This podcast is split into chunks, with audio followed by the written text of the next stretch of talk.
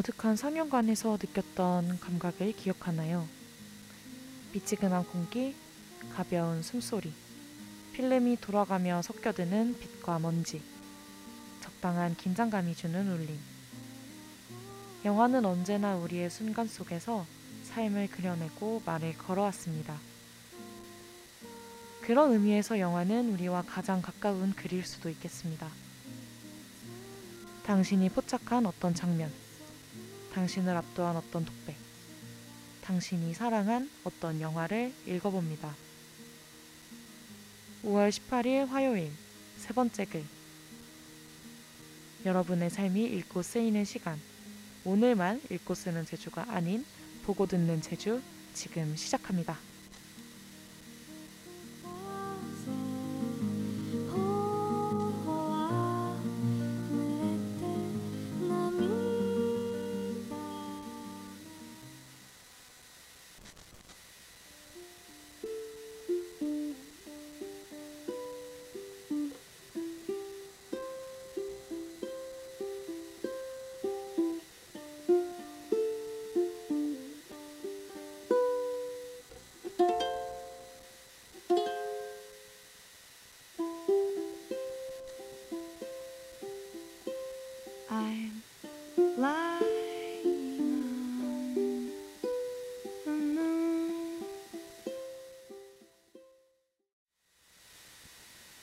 5월 18일 화요일 세 번째 글로 돌아온 읽고 쓰는 제주입니다.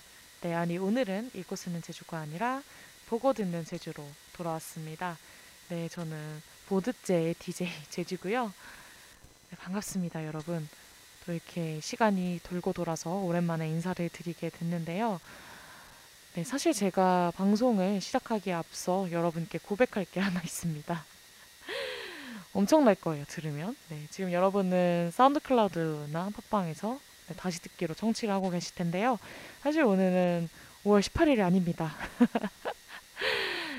심지어 네 번째 글까지 방송을 한 이후인데요. 네.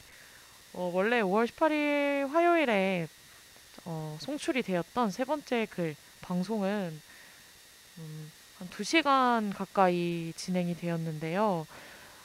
제가 깜빡하고 1시간 분량을 녹음을 하지 못해가지고 앞부분 이렇게 싹 날아갔습니다. 그래서 원래 이제 뒷부분만 올릴까 이렇게 꼼수를 막 부리다가 네, 결국에는 아, 그래도 앞부분이 이번 보고 듣는 제주에 음, 큰 부분을 차지하는 것 같아가지고 네, 이렇게 다시 녹음을 하고 있는데요. 너무너무 아쉽더라고요. 그게 날아가가지고 지금 어떻게 재녹음을 해야 될지 그때 열기를 다시 살릴 수 있을지 고민이 아주 많이 됩니다. 네. 사실 이번 방송에 처음으로 게스트를 모셨었어요. 네, 물론 익스제가 게스트가 많기로 게스트가 이렇게 자주 출연하시기로 유명한 방송인데 어, 시즌 4에 들어와서는 처음으로 게스트를 모셨었어요. 그래가지고 저도 되게 설레는 마음으로 즐겁게 방송을 했었는데 아, 또 이게 너무 아쉽게도 하필이면 또 게스트 나온 방송이 녹음이 안 돼가지고 네, 이렇게 저 혼자 지금 게스트와 함께 했던 얘기를 복귀하면서 다시 녹음을 해야 될 것 같습니다. 네, 그런 상황에 처했고요. 아, 여러분, 네, 녹음 열심히 합시다, 녹음. 네, 그래서 여러분들도 제가 그때 방송을 했던 것만큼 잘 살릴 수 있을지, 네, 우리 방송을 복원해낼 수 있을지 자신은 없지만, 그리고 또 아쉬우시겠지만, 그래도 제가 또 이렇게 지난 날을 그리면서 하는 이야기들 함께 잘 들어주시고 또 좋아하는 영화, 또 좋아하는 또 영화 속 대사들 떠올려 주시면서 방송 청취해 주시면 감사하겠습니다. 네, 그러면 방송 본격적으로 시작하기 앞서 방송 청취 방법 안내부터 해드릴게요. 네, 원래 익스제의 지난한 정통이 있죠. 네, 시즌 4를 거치면서도 절대 변함없는, 네, 흔들림 없는 전통이 하나 있는데 바로 게스트가 나오면 청취 방법 안내는 게스트가 한다. 네, 바로 그것이죠. 하지만 또 제가 실수를 해서 게스트가 지금 사라진 상태로 방송을 하니까요. 네, 옆에 지금 열심히 게스트가 있다고 투명한 형체로 제 곁에 살아 숨쉬고 계시다고 상상하고 있습니다. 하지만 목소리는 내실 수 없으니 제가 청취 방법 안내 해드리고 네, 방송 진행해 보도록 하겠습니다. 본 방송의 경우 PC로 청취해 주시는 분들께서는 yirb.연세.ac.kr에서 지금 바로 듣기 클릭해 주시고요. 사운드 클라우드와 팟빵에 YIRB를 검색하시면 저희 방송을 비롯해 다양한 여배 방송을 다시 들으실 수 있으니 많은 관심 부탁드립니다. 저작권 문제로 다시 듣기에서 제공하지 못하는 음악의 경우 사운드 클라우드에 성격표를 올려놓겠습니다. 현재 여배보러 방송을 들을 수 없습니다. 여배 사용이 최대한 빠르게 해결되는 대로 방송에서 전달하겠습니다. 그리고 여배 이용이 가능하게 된 후에 방송에서 여배부로 꼭 많은 청취 부탁드리도록 하겠습니다. 네, 여기까지고요. 저희 첫 곡으로 듣고 오신 음악은 바로 영화 그녀 허 허라고 하면 못 알아들으실까봐 H-E-R이죠. 헐. 네, 그녀의 삽입된 곡입니다. 스칼렛 요한슨이 부른 더 문송이라는 곡인데요. 오늘 저희 주제를 한번 설명을 해봐야겠죠. 아, 원래 뭐 안부도 묻고 막 그래야 되는데 여러분들 잘 지내시나요? 게스트랑 이렇게 안부를 막 묻고 그랬던 것 같은데 어, 지금 게스트가 없으니까 일단 주제 설명부터 해볼까 합니다. 네, 오늘 주제는 바로 읽고 쓰는 제주가 아니라 보고 듣는 제주로 진행해 진행하겠다라는 강력한 포부를 안고 주제를 설정했는데요. 바로 영화 속 대사들을 우리가 한번 읽어보면 어떨까라는 생각을 했었고 영화 속에 나오는 어떤 문장 문장들이 모여서 너무 하나의 글을 이루는 것 같다라는 인상을 받았어요. 음, 제가 최근에 노매드랜드라는 영화를 봤는데 노매드랜드가 굉장히 고요하고 잔잔하게 영화가 어, 서술이 되는데 그러다 보니까 이제 주인공의 어떤 독백도 많고 주인공이 이제 어떤 노마드로 살아가면서 만나는 사람들이 참 많습니다. 그래서 그 사람들과 나누는 대화가 중심축을 이루면서 서사가 진행이 되는 영화예요. 근데 그 영화를 듣다 보니까 정말 듣다 보니까 네, 그 영화를 듣고 보다 보니까 아, 이렇게 대사에 집중을 하면서 몰입을 하면서 보니까 뭐 하나의 책을 읽는 것, 하나의 글을 읽는 것과 그렇게 크게 다르지 않구나. 영화도 결국 하나의 삶을 이야기하는 매체이고 그 영화 속 대사들이 치는 말들이 모여서 음, 하나의 읽을 거리, 나에게 내 마음에 어떤 울림을 주는 글이 될 수 있구나라는 생각을 했습니다. 그래서 어, 익스제에서 한번 영화 대사에 대한 이야기를 해보면 재밌겠다라는 생각을 했고요. 사실 이제 제가 방송을 오래 하다 보니까 더 이상 읽을 거리가 그렇게 많지 않습니다. 아, 뭐 사실 너무 좋은 책과 재밌는 글은 세상에 넘쳐 흐르고 저도 죽기 전까지 그것들을 다 읽지 못하겠죠? 네, 하지만 이제 주제를 하나씩 정해가지고 방송을 진행하다 보니까 계속 2년 내내 이제 제가 뭐 글만 읽고 뭐 하기가 좀 진부하고 재미가 없더라고요. 그래서 조금 이제 여러분들이 생각하는 어떤 글의 형식을 벗어나서 다양하고 어, 좀 넓은 스펙트럼의 문장들을 가져오면 어떨까라는 생각을 계속 계속 하고 있고 방송도 조금 창의적으로 해보면 재밌겠다 라는 좀 압박감이 나름 있어가지고 네 그래서 이전에는 시즌 2인가 3에서 노랫말이라는 주제로 이제 저희가 듣는 음악의 노랫말을 가져와서 읽어드리고 같이 이야기해보는 시간도 있었었는데요. 네, 그것과 비슷하게 약간은 특별한 방송이 되지 않을까 네, 생각합니다. 사실 뭐 책이라는 형태로 글이 항상 존재하는 건 아니니까요. 우리도 좀 그 틀을 흔들 필요가 있겠죠? 그렇습니다. 네, 그래서 오늘은 읽고 쓰지 않고 보고 듣는다. 라는 취지로 보고 듣는 제주 보드제로 네, 방송을 진행해 보도록 할 거고요. 그래서 오늘의 주제는 제가 바로 당신의 독백 우리의 장면으로 설정을 했습니다. 좀 마음에 드시나요? 사실 뭐 주제를 딱 영화라고 하니까 너무 없어 보이더라고요. 그래서 저는 사실 제 장기적인 진로라 그래야 되나요? 장기적인 커리어에 대한 욕심 중에 하나가 바로 이제 감독이 되는 건데, 음, 네. 어떤 프로듀싱을 하고 제작하는 사람, 내가 이야기를 꺼낼 수 있는 사람이 되고 싶다라는 의지를 가지고 있습니다. 네. 그런데 가장 내가 감독해보고 싶은 어, 이야기, 컨텐츠, 매체가 바로 영화인 것 같아요. 저는 영화를 정말 정말 좋아하고요. 사실 이전에 엽에서 영화롭다라는 영화 방송을 진행하기도 했었는데요. 네, 갑자기 추억이 새록새록하네요. 그래서 저는 영화라는 매체가 우리의 우리 삶에 가닿을 수 있는 범위가 어, 무한하다고 생각하고 물론 영화가 영상물이 주는 어떤 한계점이 분명히 있겠죠. 하지만 그럼에도 불구하고 우리가 영화를 통해서 소통할 수 있는 그 무궁무진한 아름다운 세계가 저는 있다고 생각합니다.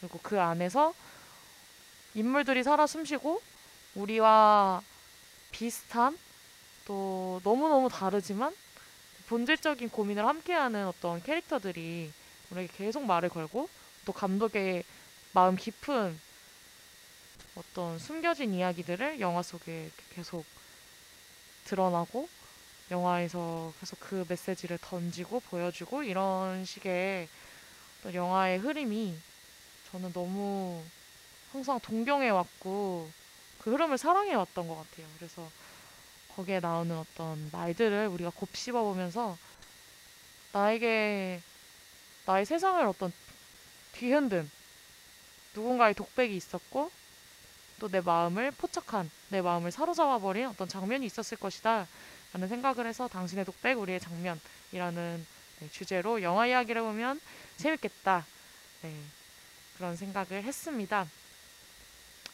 네, 그래서 이렇게 재밌는 스페셜한 방송을 함께 해주실 분은 바로 우리 DJ 마루였는데요. 와!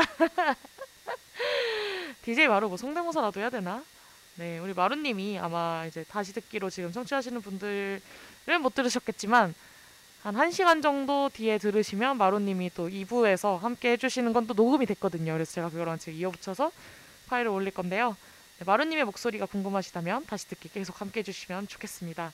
우리 마루랑 저는 사실 이번 학기에 친해진 네, 그런 사이입니다.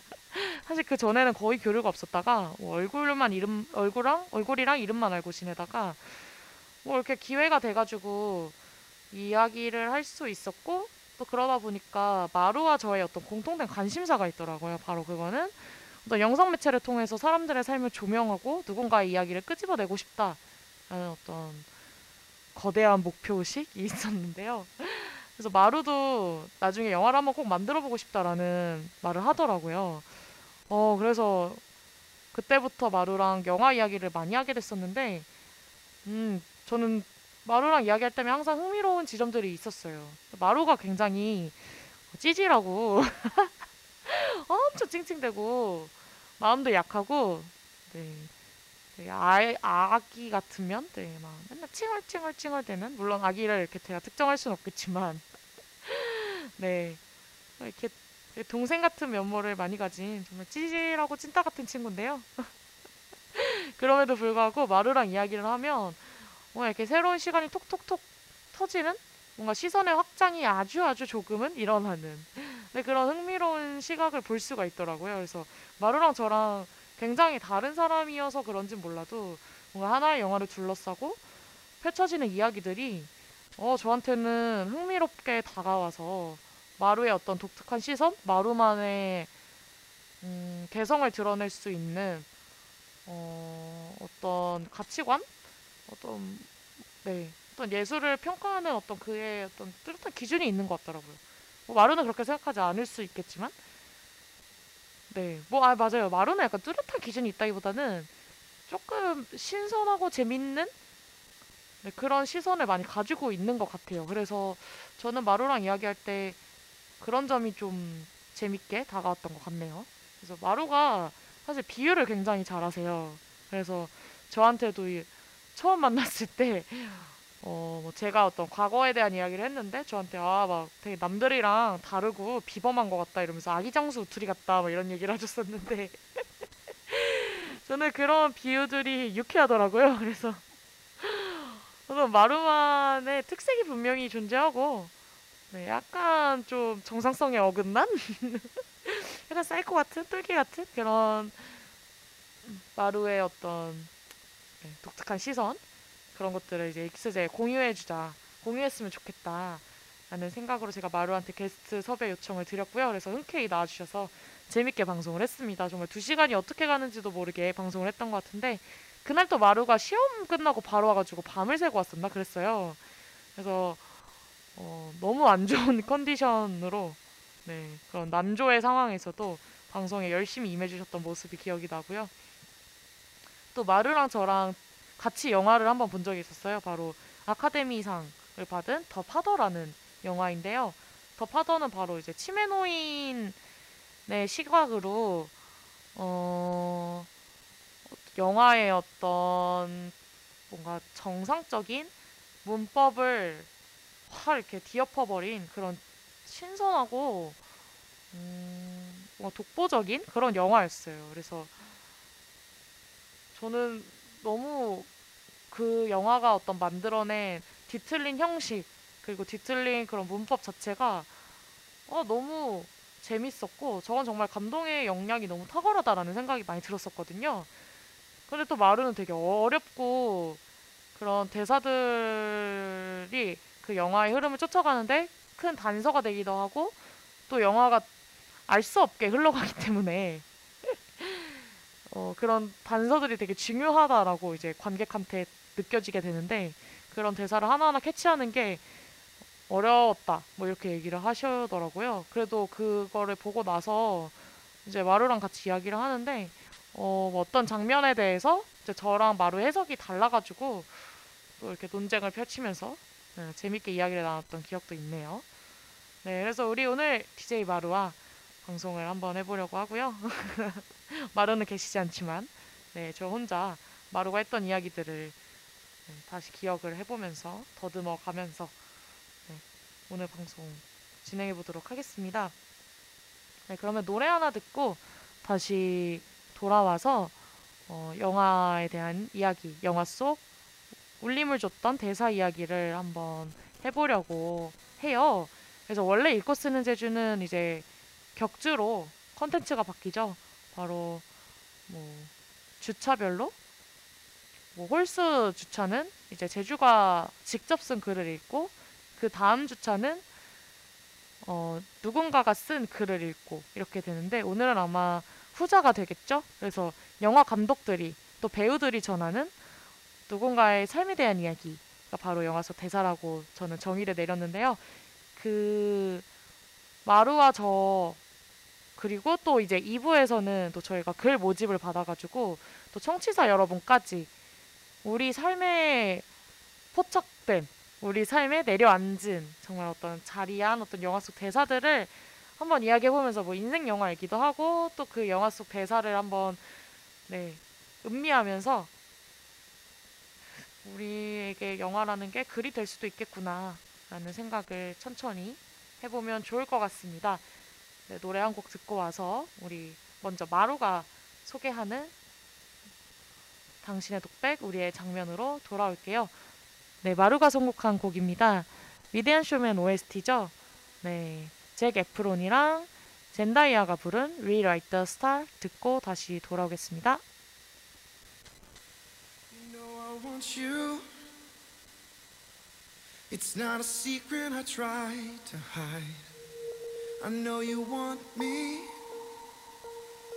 So don't keep saying our hands are tied. You claim it's not in the cards. but Fate is pulling you miles away and out of reach from me. But you're here in my heart, so who can stop me if I decide that you're my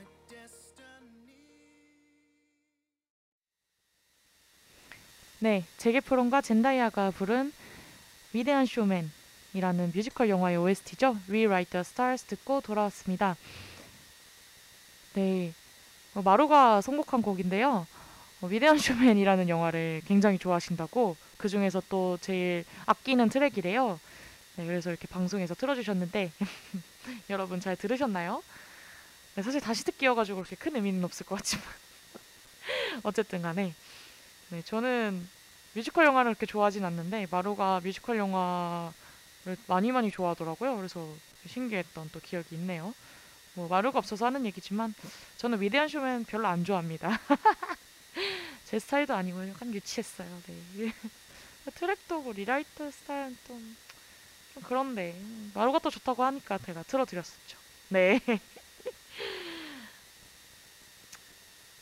우리 이제 본격적으로 1부를 시작해 보려고 하는데요. 어, 마루와 제가 본 영화, 사랑하는 영화, 사랑하는 영화 속 대사를 한번 나눠보려고 합니다. 네, 먼저 마루가 가져온 영화는요, 바로 영화 다크나이트입니다. 네, 크리스토퍼 놀란이 감독한 영화고, 또 이제 크리스천 베일이 배트맨으로 활약했던 또 히스 레저가 조커의 역으로 정말 조커 역사상 가장 강렬한 캐릭터를 남겨, 남겼었죠. 네, 그런 위대한 영화인데요. 어, 저도 가장 좋아하는 히어로 영화 고르면 항상 다크나이트를 꼽는 것 같아요. 또 마루가 또 센스 있게 다크나이트를 이렇게 들고 오셨더라고요. 네, 그 다크나이트의 대사 중에 이런 대사가 있습니다. 네, 마루가 뽑은 마루가 사랑하는 영화 속 명대사입니다. 네, 조커의 대사인데요. I believe whatever doesn't kill you simply makes you stranger. 라는 바로 대사입니다. 어, 니체의 명언이 있대요. 어, 나를 죽이지 못하는 것은 나를 더 강하게 한다. 즉, 살아있는 한 더 강해질 것이다. 라는 그런 명언이 있는데요. 어, 조커의 어, 이런 대사가 바로 니체의 명언을 비틀었다고 합니다. 네, 그럼 그 장면 설명을 조금 해드릴게요. 바로 이 영화가 초반부부터 되게 인상적인 모습을 많이 보여준다고 해요. 조커와 일행이 어, 은행을 털려고 이제 은행에 침입을 해가지고 막 이렇게 사람들을 위협하는 장면이 나옵니다. 이제 거기서 은행 은행 매니저가 총상을 입고 누워가지고 조커에게 그런 말을 하죠. 도대체 너는 무엇을 믿고 이런 일을 하냐? 이렇게 극악무도한 짓을 하냐라고 외칠 때 조커가 쓰고 있던 가면을 싹 벗으면서 이야기합니다. 네, 아까 그 대사죠. I believe whatever doesn't kill you simply makes you stranger. 라는 대사인데요. 어, 원래 니체의 명언은 어, 더 강하게 만든다. 나를 죽이지 못하는 것은 그런 뭔가 절대적인 것은 나를 더 강하게 한다. 이런 식으로 이제 그런 의미인데 그래서 우리가 살면서 겪는 것들이 좋은 일이든 나쁜 것이든 결과적으로는 이를 이겨냄으로써 우리가 나아질 수 있다라는 것을 이야기한다고 해요. 하지만 조커는 아까도 말했듯이 이, 말, 이 말음을 비틀면서 마루의 마스, 마음을 강타한 명대사를 남깁니다. 바로 죽을 만큼 힘든 일은 사람을 변하게 한다고. 네. 내가 겪은 정말 죽을 만큼 힘든 일 때문에 내가 미쳐버렸다라는 어떤 그런 얘기를 하면서 조커의 캐릭터와 서사를 굉장히 잘 표현하는 그런 문장을 이야기하는데요. 네, 다른 영화 속에서도 특히 데드풀 같은 경우는 암 치료를 위해 실험에 참가를 했지만 알고 보니 이제 초능력자를 만드는 실험이었고 그거에서 막 약물 투여 테스트를 받다가 엄청난 스트레스에 노출이 됩니다. 그래서 이제 불사의 초능력을 얻게 되지만 어 그 어떤 초능력, 강력한 초능력의 대가로 이상한 몸을 얻게 되고 이상한 외관을 얻게 되고 그 다음에 또 성격도 변해버리죠. 그래서 마루가 생각하기에는 이런 어떤 어쩔 수 없이 우리가 불가항력적으로 일어나는 어떤 악인에 대한 악, 그러니까 우리가 변할 수밖에 없도록 하는 우리를 옥죄고 우리의 네, 마루가 생각하기에는 이런 것들이 인상적이었나 봐요. 그러니까 사실 우리가 악인을 악인이라고 욕하고 삿대질하고 그 사람에게 책임을 묻지만 사실 그 사람들이 악해지는 거, 그 사람들이 세상에 미칠 수밖에 없는 어떤 사회적인 맥락이 있다고 마루가 이야기를 하더라고요. 그래서 그런 이야기들을 우리가 계속 끊임없이 들어야만 한다라는 이야기를 했었고, 네, 아, 이거에 이제 연관돼서 정말 많은 이야기들을 했었고, 또 그 대화가 너무 즐거웠었는데, 청취자 여러분들이 실시간으로 들으시면서 댓글도 많이 남겨주셨던 것도 기억이 나고요. 네. 그래서 뭐 어떤 이야기들을 했었냐.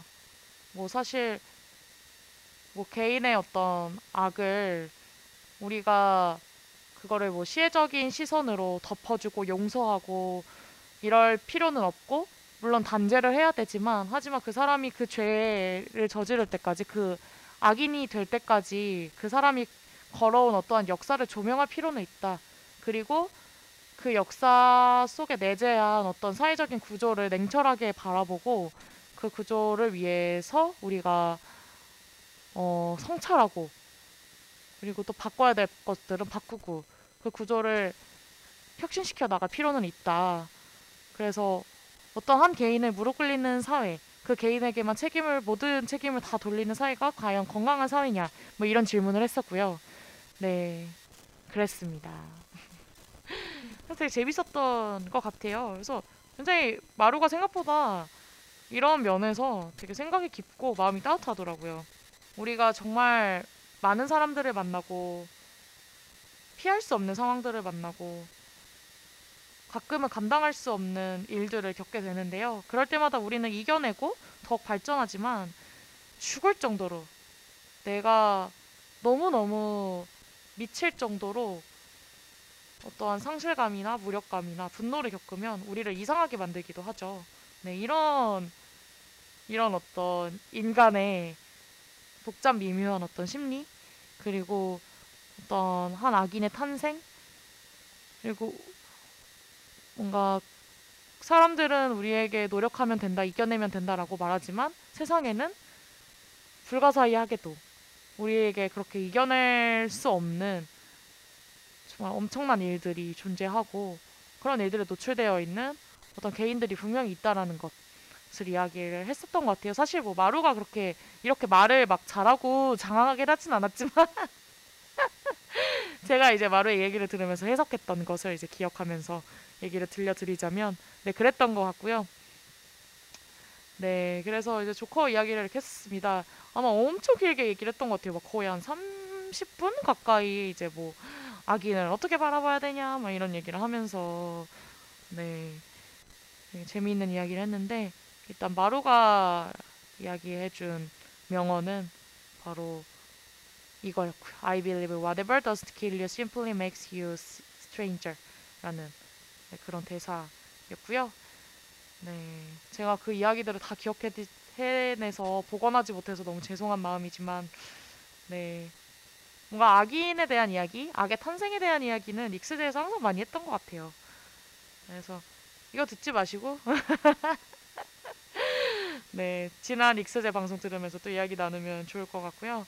네, 마루의 사회 구조에 대한 전반적인 시선이라든가 악에 대한 본질을 파헤치려는 뭔가 악이라는 이름, 악행이라는 것에 뒤에 가려진 어떤 한 개인의 어쩔 수 없는 불가항 력적인 개인의 고통과 상실을 이해하고자 하는 뭐 그런 마음이 많이 담겨 있었던 것 같아요.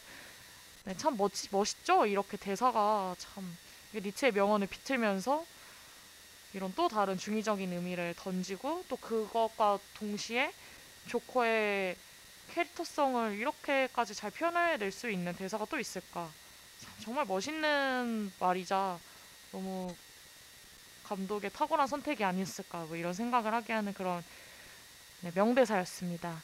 네 이렇게 들으니까 정말 영화 속 대사가 하나의 글처럼 느껴지지 않나요? 네 그러면 네그 조커 OST죠. 바로 That's Life라는 곡 듣고 다시 돌아오겠습니다.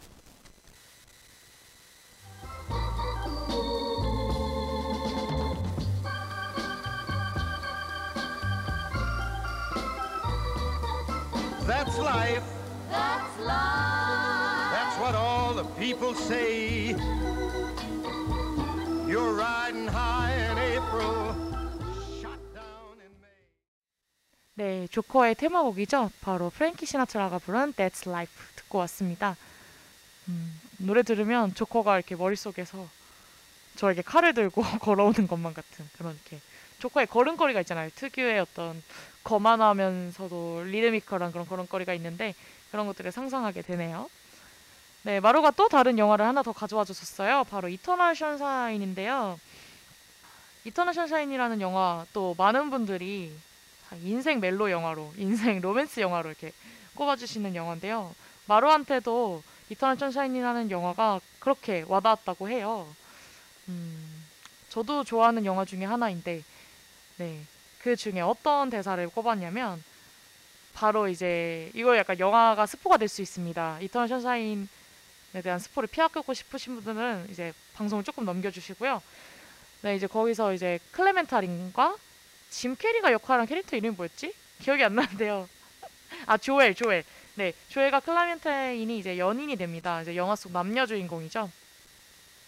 이제 거기서 둘이 이제 막 사랑을 하다가 이제 어느 연인이든 그렇듯 이제 마음이 식고 이제 서로에게 실망을 하고 많은 싸움을 거치게 됩니다. 이제 그 갈등 속에서 조엘과 클라멘타인이 너무 고통스러워서 네 조엘이 선택을 하죠. 나는 클라멘타인과 헤어지고 이별을 하고 클라멘타인에 대한 기억이 너무너무 아프니까 그 기억들을 다 지워버리고 싶다라고 해서 이제 기억을 지우는 회사에 찾아가서 이제 그 기억을 싹 지워버립니다. 근데 그리고 나서 다시 영화의 첫 장면으로 돌아오는데요. 바로 이제 둘이 만나는 장면입니다. 그러니까 알고 보니까 조엘과 클라멘타인의 어떤 그 연애 서사가 우리가 쫓아갔던 그 연애 서사가 바로 알고 보니 그 두 번 그들의 두 번째 만남이었던 거죠. 그 기억을 싹 지우고 나서도 뭔가 그들이 사랑에 빠질 수밖에 없었던 그런 상황. 그러니까 그들 그러니까 클라멘타인도 기억을 지우고 조엘도 기억을 지웠지만 결국 그들은 다시 만나서 사랑을 한다는 뭔가 어떤 연애 어떤 그 사랑의 시작점을 우리가 거부할 수 없고 그런 어떤 운명적인 사랑, 그러니까 우리가 사랑했던 그 감각은 절대 지울 수 없다라는 그런 메시지를 던져주는 네, 영화인데요. 그래서 마지막에 이제 클라멘타인과 조엘이 그 사실을 알게 됩니다. 아, 내가 기억을 지웠었고, 하지만 내가 얘를 다시 사랑하게 됐고, 우리는 다시 아파할 거를 알지만, 뭔가 우리 다시 시작해도 될까? 라고 이제 생각을 하게 되고, 짐 캐리가 비슷한 대사를 이제 클라멘테, 클라멘테인한테 합니다. 그랬을 때 이제 돌아오는 대답이 바로 오케이 라는 말인데요. 괜찮아요 라고 해석할 수 있죠. 네. 그 말이 마루가 그렇게 좋았다고 해요. 뭔가 그 모든 과정 그리고 내가 다시 너를 사랑하면 또 그 아픔과 사- 고통을 겪을 걸 알지만 그럼에도 불구하고 나는 너를 사랑하겠다라는 말에 나는 괜찮다. 그런 아픔 다 감당하면서까지 너를 사랑하고 싶다라는 그런 어떤 클라멘타인의 회신이 많이 마루의 마음을 울렸다고 하네요. 네. 잔잔하면서도 정말 강한 울림이 있었던 대사라고 저도 생각을 해요. 또 그리고 영화 전체의 마지막 장면이어서 더 많은 것을 함축한다고도 생각을 했었고, 네. 정말 사랑스러운 대화 같다고 생각도 했었고, 그래서 참 어떤, 네, 생각해보니까 되게 마루가 운명적인 걸 좋아하는 것 같네요. 뭔가 조커의 이야기도 그렇고. 어떤 운명에 대한, 뭐 운명은 아니지만, 사실 우리가 누군가를 사랑하면서 관계 맺는 거는 사실 거기에 통증은 어쩔 수 없이 따라오는 것 같거든요. 네. 그런 통증에 대해서 고민하고 그 결과적으로 우리가 그렇게 그 통증을 안고 살아가야 하지만 그래도 우리는 사랑을 계속하고 지속한다라는 그런 메시지가 되게 마루는 좋았다고 얘기를 했었던 것 같고요.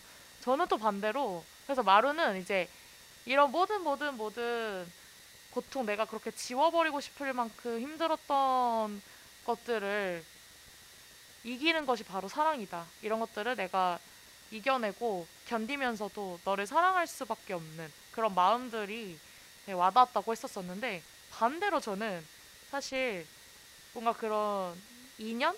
관계의 어떤 불가항력? 이런 것들이 저는 오히려 영화에서 표현하려고 했던 것이 아닐까라고 생각을 했었거든요.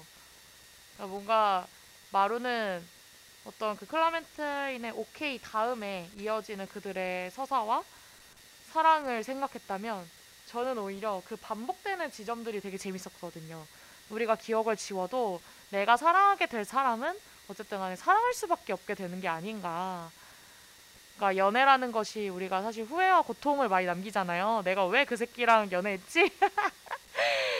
네, 전 애인들, 구 애인들은 다 둘도 없는 쓰레기가 되어버리고 사실 사랑했던 만큼 내가 그 사람을 삶에서 지워야 하고 이별하는 과정에서는 그만큼의 또 정말 살을 도려내는 것 같은 나와 가장 가까웠던 사람이 내 삶에서 도려내지는 이제 그런 어떤 상실의 경험을 하는데 그래서 우리는 되게 후회도 많이 하고 눈물도 많이 흘리고 내가 다시 돌아가서 그 사람을 지워버릴 수만 있다면 그 사람과 다시 만나지 않, 않을 수만 있다면 뭐 이런 생각을 사실 저도 했었고 많은 사, 많은 분들이 하실 거라고 저도 생각을 해요.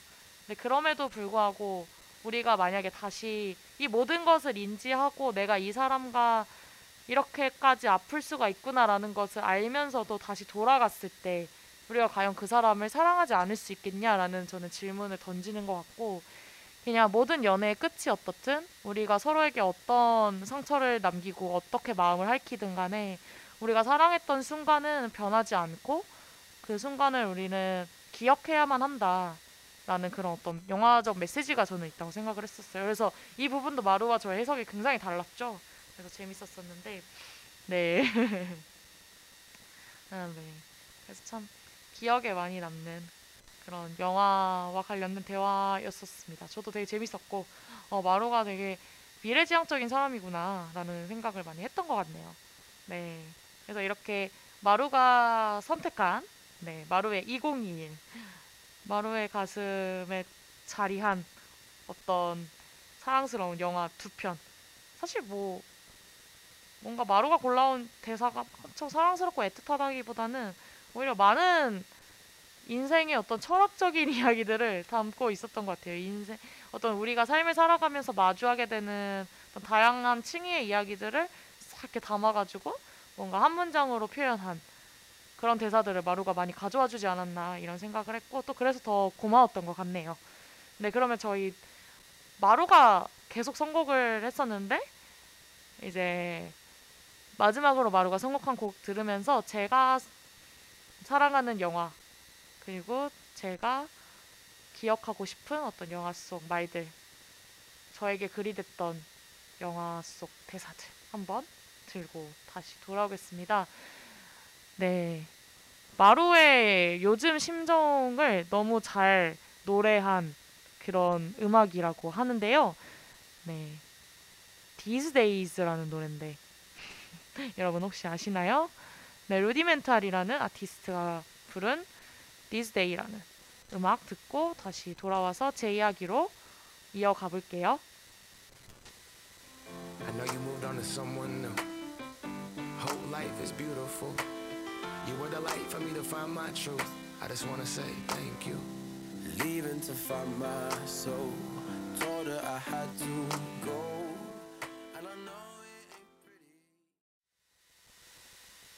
네, 루디멘탈의 These Days 듣고 돌아왔습니다. 네, 여러분은 지금 고품격 영화 방송, 오늘은 글 방송 아니죠? 보고 듣는 제주와 함께하고 계십니다. 네, 저는 DJ 제주고요. 오늘의 게스트는 DJ 마루입니다. 네, 이제 바로 저의 이야기로 돌아오도록 할 텐데요. 아, 너무 지금 마음이 후련합니다. 왜냐면 아, 이게 마루의 말을 제가 기억해내고 아, 또 마루의 말을 내가 다시 내 머리로 상기해가지고 또 여러분에게 전달을 하려니까 너무너무 힘든 것 같아요. 또 마루의 감정이기도 하고 또 마루가 선택한 것이니까 그 이유를 또 마루가 제일 잘 알 텐데 아, 이거를 제가 이렇게 다시 다시 다시 이렇게 전달하려니까 너무너무 힘드네요. 네, 아유, 진땀을 다 뺐습니다. 다음부터는 녹음을 꼭 잘하는 걸로 특히 게스트가 나온다면 네. 그래서 이제 다시 돌아와서 제가 이제 고른 영화들을 소개해 보도록 할 건데요. 음, 제가 너무너무 힘들었어요. 그, 좋아하는 영화들이 많고, 좋아하는 영화 속 대사들이 많아서, 정말 영화계 역사에 한 획을 그은 그런 대사들이 많잖아요. 뭐, 예를 들어서, 뭐, 윤희에게에서 처음 나오는, 가끔씩은 그런 날이 있지 않니? 모든 것을 참을 수 없어질 때가, 막 이런 대사도 있고, 뭐 아가씨의 내 인생을 망치러 온 나의 구원자, 나의 타마코, 나의 스키, 뭐 이런 것도 있고, 뭐 친절한 금자씨의 너나 잘하세요. 뭐 이런 것도 있고. 너무 많죠? 아 그리고 또 코코 얘기도 했던 것 같아요. 그 마루가 좋아하는 영화 가장 잘 만들었다고 생각하는 영화 중에 하나가 바로 코코래요. 저도 픽사 너무너무너무너무 좋아하는 찐 팬이어가지고 픽덕이라고 하죠. 네, 픽사 덕후인데 마루가 그 이야기를 해가지고 되게 즐겁게 이야기를 하면서 Remember Me를 또 같이 불렀던 기억도 나네요. Remember Me 이러면서 네. 아, 되게 재밌었던 기억이 나네요. 나중에 또 마루 한번 초대를 다시 해봐야겠어요. 네, 그래서 제가 영화 속 대사들 네, 정말 많이 꼽아왔는데 그 중에서 제가 읽었던 영화 속 글은 바로 제가 너무 존경하는 고레다 이로카즈 감독님의 영화입니다. 바로 진짜로 일어날지도 몰라 기적이라는 영화인데요. 여러분들 보셨을지 모르겠어요. 네, 이 영화의 줄거리를 간단하게 설명을 하자면 이 영화는 두, 두 형제의 이야기로 시작이 됩니다. 바로 이제 아 제가 정확하게 기억을 못해서 너무 죄송한데요. 이거 사전 조사를 했었는데 제가 재녹음을 하면서 깜빡해가지고 네 죄송합니다. 그래서 어 아마 초등학생쯤 되는 이제 두 형제가 있습니다. 형과 동생이 있는데요. 이제 화목한 가정에서 살다가 어, 부모님의 불화로 인해서 이혼을 하게 되고 이제 아마 동생이 아빠 집에서 살게 되고 이제 형이 엄마와 함께 살게 되는 아 그 반대였나? 네 어쨌든 간에 이제 그 형제가 각각 떨어져서 엄마와 아빠 이렇게 살게 되는 그런 상황에 놓여 있습니다.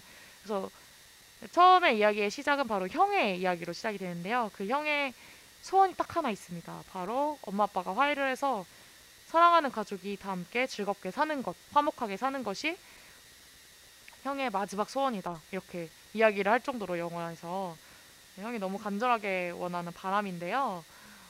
어, 이 영화는 기본적으로 아이들의 이야기로 진행이 됩니다. 그래서 이 형이 살고 있는 동네에 하나 어떤 설화 같은 게 있어요. 그게 바로 뭐냐면 이 동네에 화산이 있는데 화산이 폭발하는 것을 지켜보면서 폭발하는 그 시점에 그 화산 앞에서 소원을 빌면 그 소원이 이루어진다는 건데요. 어느 날 이제 화산이 이날 폭발하겠다는 어떤 뉴스를 접하게 되고 형이 계획을 세웁니다.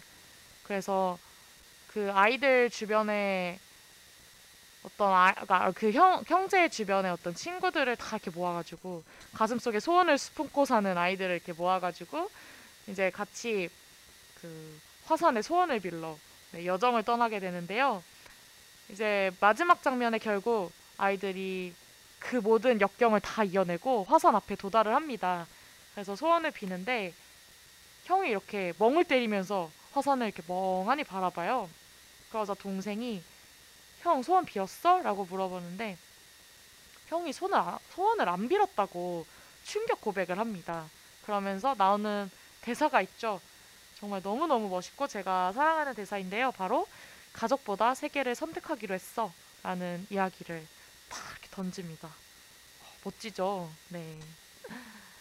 그래서 참 저는 신기하게도 이 대사가 마음에 어떤 자국을 낸 것처럼 끊임없이 생각이 나고 여운이 너무너무 오래 가더라고요.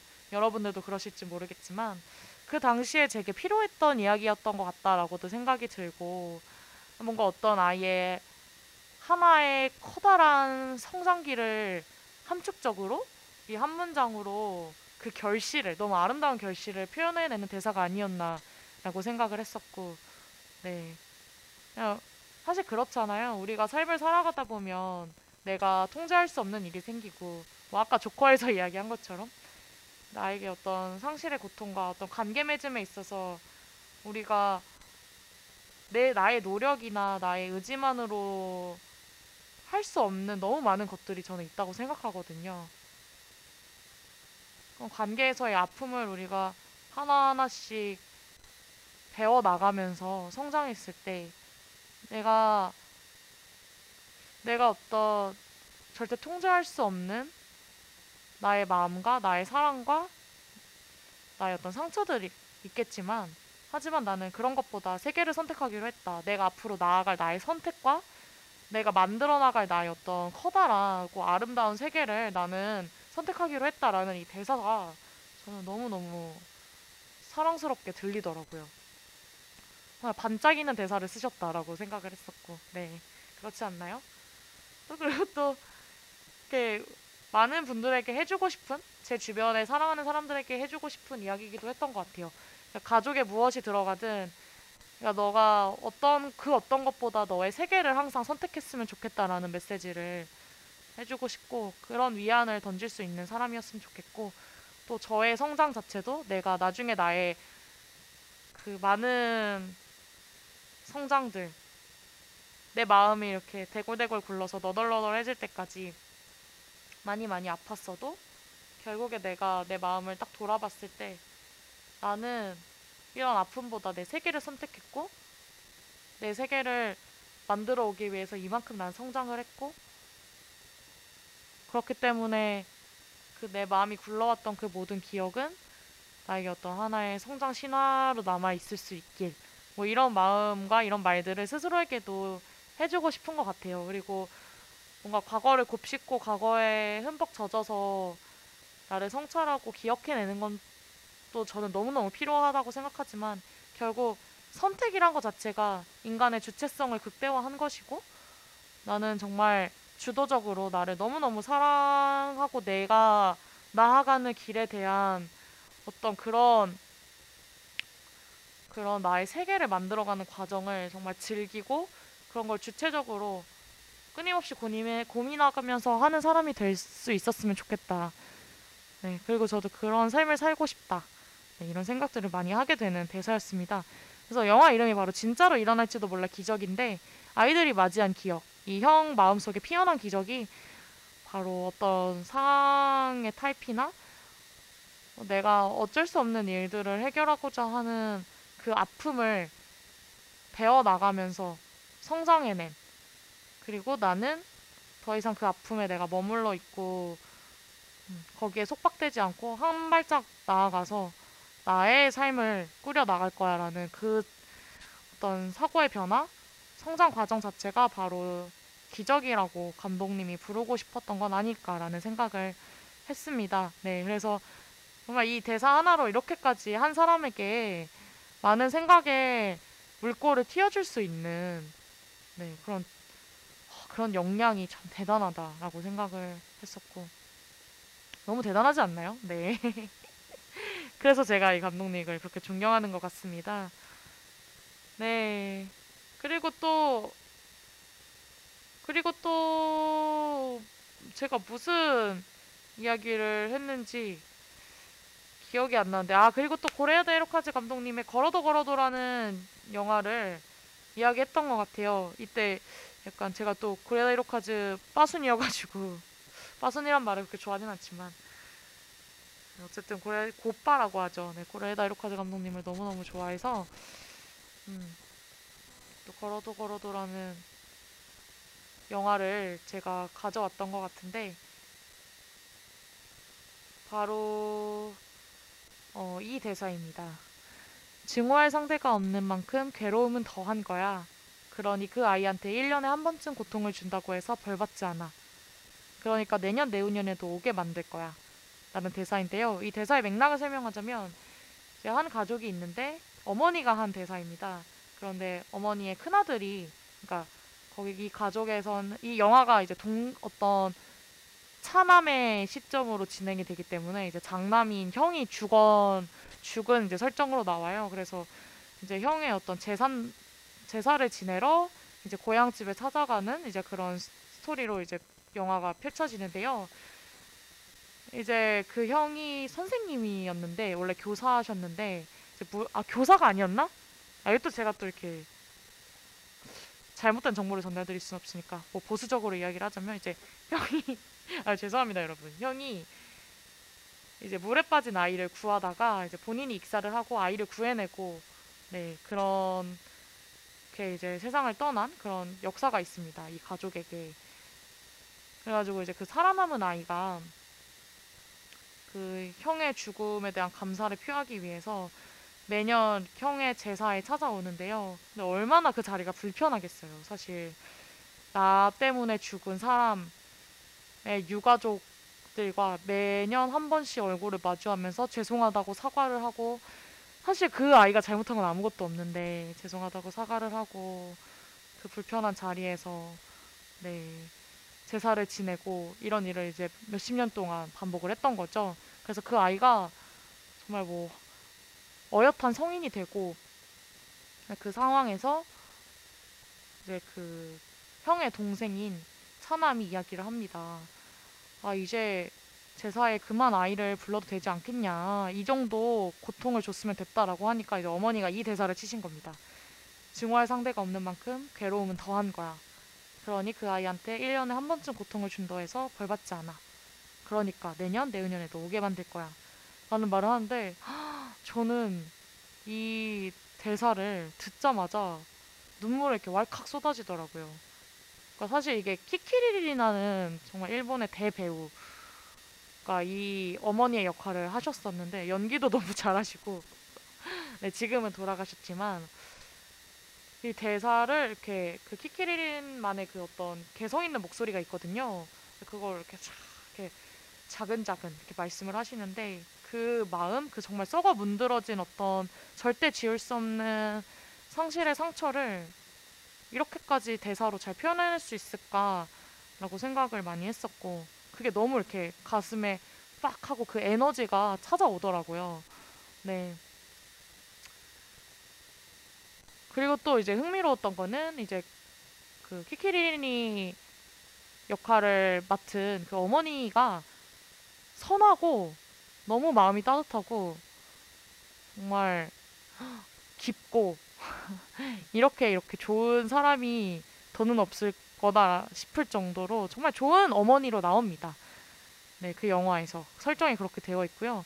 그런데도 어떤 그 한 개인이 지을 수 없는 상처를 어떻게 복수하고 있는지 또 어떻게 이거를 잊지 않고 이 상처를 안고 살아가는지 정말 다 잊은 것처럼 아무렇지 않게 너무 좋은 어머니로 살아가고 있는 사람의 마음속에서도 누군가에게 복수하고 싶고 누군가에게 나의 상처를 따지고 싶고 알리고 싶고 이런 어떠한 그 아주 자그마한 자그맣지 않죠 사실 그 어떤 상한 같은 마음이 있다라는 거죠.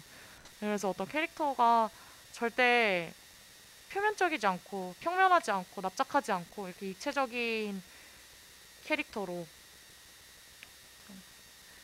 누군가 어, 아무리 선량하고 깨끗해 보이고 무해 보이는 사람도 마음 한 구석에는 네가 그 마음을 조금 더 잘 들여다보면 이런 상은 하나가 자리하고 있다라는 메시지를 저는 읽었고요. 사실 뭐 감독님이 무엇을 의도했는지는 잘 모르겠지만 그리고 항상 고레에다 히로카즈 감독은 그 캐릭터를 입체적으로 그리세요. 그래서 누군가에게는 한없이 선한 사람이지만 또 누군가에게는 악인이 될 수 있다라는 그 인간의 또 복잡 미묘한 네, 절대적인 것은 없다. 그 우리 관계가 얽히고 설키면서 일어나는 누군가에게 네, 주는 우리의 어떤 실수와 아픔들이 분명히 존재한다. 우리는 어디에서도 떳떳한 개인이 될 수 없다. 그렇지만 그럼에도 불구하고 그 캐릭터가 그 캐릭터 하나하나가 너무 사랑스럽고 애틋한 서사를 가지고 있거든요. 그러니까 그 개인 그러니까 결국에 고에다 일쿼즈 감독이 사람을 보는 어떠한 관점을 영화에서 너무 잘 드러내시는 것 같아요. 우리가 실수도 하고 서로의 마음을 핥히고 아프게 하고 음, 부족한 면도 있고 때로는 내 나, 나조차도 이해할 수 없는 이상한 행동들을 하면서 음, 돌이킬 수 없는 일들을 막 만들어내지만 그럼에도 불구하고 우리는 정말 누군가에게는 또 어떤 상황에서는 누군가의 삶을 구한 사람이기도 하고 또 누군가에게 손을 내밀 수 있는 하나의 영웅이기도 하다. 뭐 이런 정말 한 인간을 어떻게 한 단어로 표현하고 선이랑 악이라는 구분점으로 나뉠 수 있느냐 뭐 이런 식의 이야기들을 끊임없이 하시는 것 같습니다. 아, 오늘따라 제가 말을 많이 못하는 것 같네요. 좀 아쉽긴 하지만 그래서 참 좋았던 것 같아요. 그래서 뭐 걸어도 걸어도나 진짜로 일어날지도 몰라 기적에 제가 꼽은 대사 말고도 되게 재밌는 대사들이 많이 남아, 나와요. 뭐 예를 들어서 숨어서 듣는 노래 하나쯤 누구나 있기 마련이에요. 아, 저는 이런 대사도 은유적이면서 아름답고 많이 마음에 와닿았던 그런 대사고요. 또 뭐 진짜로 일어날지도 몰라 기적에서는 뭐 이런 이야기도 나옵니다.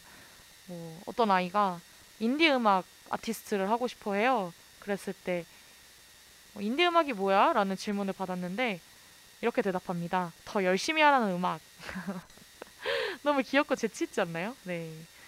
아, 이런 것들이 참 감독의 어떤 어, 역량과 시선 또 감독의 작품 세계를 엿볼 수 있는 어, 하나의 대사이지 않을까. 네. 그래서 저는 이런 대사들이 참 귀엽고 뭔가 마루가 가져온 대사처럼 강렬한 한 방을 남기지 않아도 이렇게 잔잔한 영화 속에서도 우리는 뭐 하나의 글을 읽고 있다라는 인상을 많이 받을 수 있도록 영화가 계속 끊임없이 그런 이야기를 해 나가는 것 같아요. 그래서 저는 정말 이런 저릿저릿하고 뭔가 나의 마음을 이렇게 꾹꾹 그리고 내 마음 속에서 이 대사들이 마치 이렇게 계속 자리하면서 은은하게 퍼져나가는 것 같은 네, 그런 느낌을 주는 대사들을 제- 저는 한번 가져와 봤습니다. 그리고 그런 게 또 되게 글이랑 맥락을 같이 하는 것 같다라고 생각도 했고요. 네, 그랬습니다. 그래서 제가 가져온 대사는 여기까지고요. 어, 또 제가 좋아하는 영화 중에 바로 웹플라워라는 영화가 있습니다. 바로 청춘들의 청춘이라고 하면 또 너무 스테레오타입의 어떤 청춘이 생각이 나시겠지만 그냥 자라나는 어떤 아이들의 이야기 또 이것도 성장 이야기인데요. 제가 성장 성장을 되게 좋아하나 봐요. 네, 월플라워라는 영화가 있습니다. 사실 저는 이 영화를 막 엄청 엄청 엄청 재밌게 보고 어, 막 역작이다, 막 인생 영화다 이렇게 생각하지는 않는데 어, 저랑 친밀한 관계를 유지했던 한 친구가 이 영화 속에서 해석하는 어떤 관계의 정의를 많이 좋아했었어요. 그래서 그거를 저한테 이야기해주면서 저를 위로하고 제가 이제 관계에 대한 고민을 털어놓으면 막이 이야기를 많이 해주시곤 했었는데 바로 이 대사입니다. 왜 사람들은 자기를 함부로 대하는 사람을 사랑하게 되는 걸까요? 라는 대사인데요. 네, 아유, 이 말도 제 입으로 읽는데 마음이 뭉클해지네요. 음. 그 최은영 작가님의 내게 무해한 사람이라는 소설에 그런 말이 나옵니다. 제가 정확한 언어가 기억 나지는 않지만 뭐 왜 더 사랑하는 사람이 더 상처받게 될까? 이런 식의 문장들이 나오는데요. 그때도 그 말씀 그 문장을 딱 마주하는데 마음이 푹 가라앉으면서 어딘가 이렇게 쿡 소리가 나는 느낌으로 떨어진다라는 감각이 강렬하게 느껴졌었어요. 네, 월플라워의 이 대사도 저한테 그런 비슷한 감각을 전해주는 것 같습니다. 우리는 그러지 말아요. 함부로 대하는 사람 사랑하지 말고. 하지만 또 그럴 수밖에 없는 게 사람 아니겠습니까? 저도 항상 누군가를 더 사랑하기에 더 상처받고 더 네, 제 마음에 어떤 흔적들을 많이 남겼던 것 같은데 그런 생각을 또 많이 하게 되는 그런 대사입니다. 네, 그럼 이런 월플라워의 OST입니다. 제가 또 정말 아끼고 사랑하는 아티스트죠. 데이빗 보위가 이 영화의 음악 삽입곡으로 나오는데요. 아, 데이빗 보위가 나오는 게 아니라 데이빗 보위의 이 음악이 영화 삽입곡으로 사용이 됐는데요. 가장 클라이막스의 장면에 나오는 음악입니다. 만약에 월플라워 안 보신 분들 또 그리고 걸어도 걸어도랑 진짜로 일어날지도 몰라 기적 안 보신 분들은 어, 읽고 쓰는 제주 아니 보고 듣는 제주에서 제주가 했던 이야기들을 기억해 주시면서 언젠가 한번 영화를 꼭 보시고 또 그 영화 속에서 저희에게 말을 거는 너무 다채롭고 넓은 스펙트럼의 캐릭터들의 말을 이렇게 곱씹어 보시고 음미해 보시면서 영화를 감상해 보셨으면 좋겠습니다. 결국 그들이 저희에게 말을 걸고 어떤 우리 마음에 남아 있을 수 있는 또 이렇게 퍼져나가는 말들을 한다는 것 자체는 그들의 삶과 우리의 삶이 연결되어 있고 절대 분리될 수 없고 또 그렇기에 또 우리가 그 영화를 보는 의미가 또 있는 것 같아요. 그러니까 가장 개인적인 것이 가장 정치적이라고 하잖아요. 사실 한 개인의 특수한 이야기를 하는 것 같지만 그게 바로 우리 모두의 이야기가 될 수 있고 또 우리가 그걸 공감하면서 내가 맺어보지 못한 관계나 혹은 내가 살아보지 못한 삶을 확장해 나가고 또 그 안에서 또 내 삶과 비슷한 면, 내 삶과 결을 같이 하는 어떤 마음들을 마주하게 되고 얼굴들을 마주하게 되고 또 내 삶의 어떤 장면들을 계속 상기하게 되고 이렇잖아요. 네. 그렇게 우리가 영화를 보면서 만나는 이렇게 구부러진 어떤 삶을 이렇게 펼쳐주는 어떤 원동력은 바로 영화 속에서 말하는 글이 아닐까 싶습니다. 네. 그래서 그 말들을 그 말들을 뭐라고 하는 거야? 죄송합니다. 그 말들을 그 글들을 쓰다듬어 주면서 한번 꼭 끌어안아 보는 시간을 가져봤으면 좋겠습니다. 네, 그러면 데이비 보이의 히어로 들으면서 저는 이제 5월 18일로 다시 돌아가서 마루와 함께 여러분의 글을 읽어드리도록 하겠습니다. 네, 히어로 듣고 다시 돌아올게요. 계속 청취해 주세요.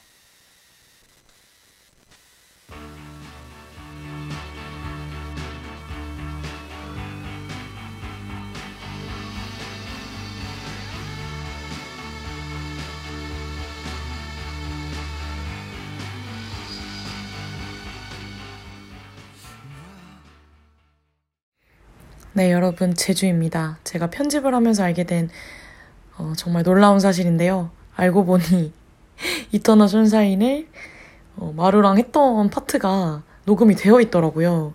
근데 제가 그거를 녹음이 안 된 줄 알고 저 혼자서 또 따로 녹음을 하고 있었는데 아, 네. 그래서 근데 또 제가 한 녹음 본이랑 또 마루가 실제로 이야기한 녹음 본이랑 둘 다 비교하면서 들으면 또 재밌을 것 같아가지고 그냥 둘 다 살리는 방식으로 해서 네, 하겠습니다. 아, 참. 네, 제가 뭐 여러모로 이번 화에 실수를 많이 해서 정말 죄송하다는 말씀 드리고요. 또 그것대로 색다른 묘미가 되지 않을까 하는 기대로 네, 그럼 저는 다시 5월 18일로 돌아가서 마루랑 함께 방송을 해볼게요. 네, 끝까지 청취 부탁드리고요. 아, 아마도 이제 마루가 조커를 하고 제가 제 대사에 대한 이야기를 하고 제가 좋아하는 대사, 뭐, 네, 걸어도 걸어도랑 진짜로 일어날지도 몰라 기적 그거 하고 그 다음에 이터널 션샤인을 했었나 봐요. 저도 흐름이 기억이 잘 안 나가지고. 어쨌든 여러분 다시 한번 죄송하다는 말씀 드리겠습니다. 그럼 5월 18일로 돌아갈게요. 정말 충격적인 사실. 녹음을 안 하고 있었다. 오늘. 이제 아니 진짜 내가 녹음기도 켰는데 난 분명 누른 줄 알았는데 네. 안 켜고 있었다. 그러면 오늘 라이브로 들으신 분들만이 유일한 목격자네요. 그러네요. 청취자네요. 큰일 났다. 그래서 내가 여동생 발언을 했나 보다. 아, 한 번 더 하면 녹음되는데 괜찮겠어요? 지금까지 인멸됐었는데. 괜찮습니다. 아, 네, 다행입니다. 아, 큰일 났네요.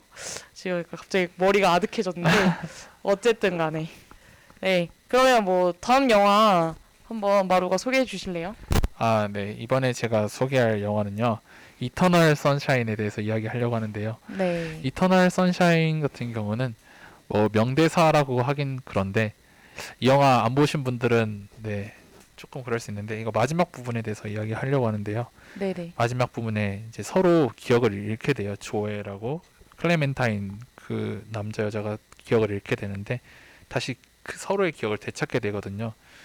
그래서 그 과정에서 이제 서로 혼란스럽고 근데 이미 서로가 이미 한번 이별을 겪었다는 상태인 걸 알고 있는 그 상태거든요. 음, 음, 그럼에도 조엘은 클레멘타인한테 찾아가요. 그래서 이미 서로가 서로에 대해서 이미 나쁜 말을 했던 거 다 알고 있거든요. 들어 음. 뭐 클레멘타인의 단점에 대해서 다 이야기를 했었던 걸 다 녹음해 놓은 거를 그쵸. 클레멘타인이 듣고 클레멘타인도 이런 사실에 대해서 다 알고 있는 상태였기 때문에 되게 어떻게 보면 분노할 수도 있고 그런 상황이었는데 이런 이미 서로에 대해서 단점을 다 아는 상황에서도 조엘은 다시 만나자고 해요.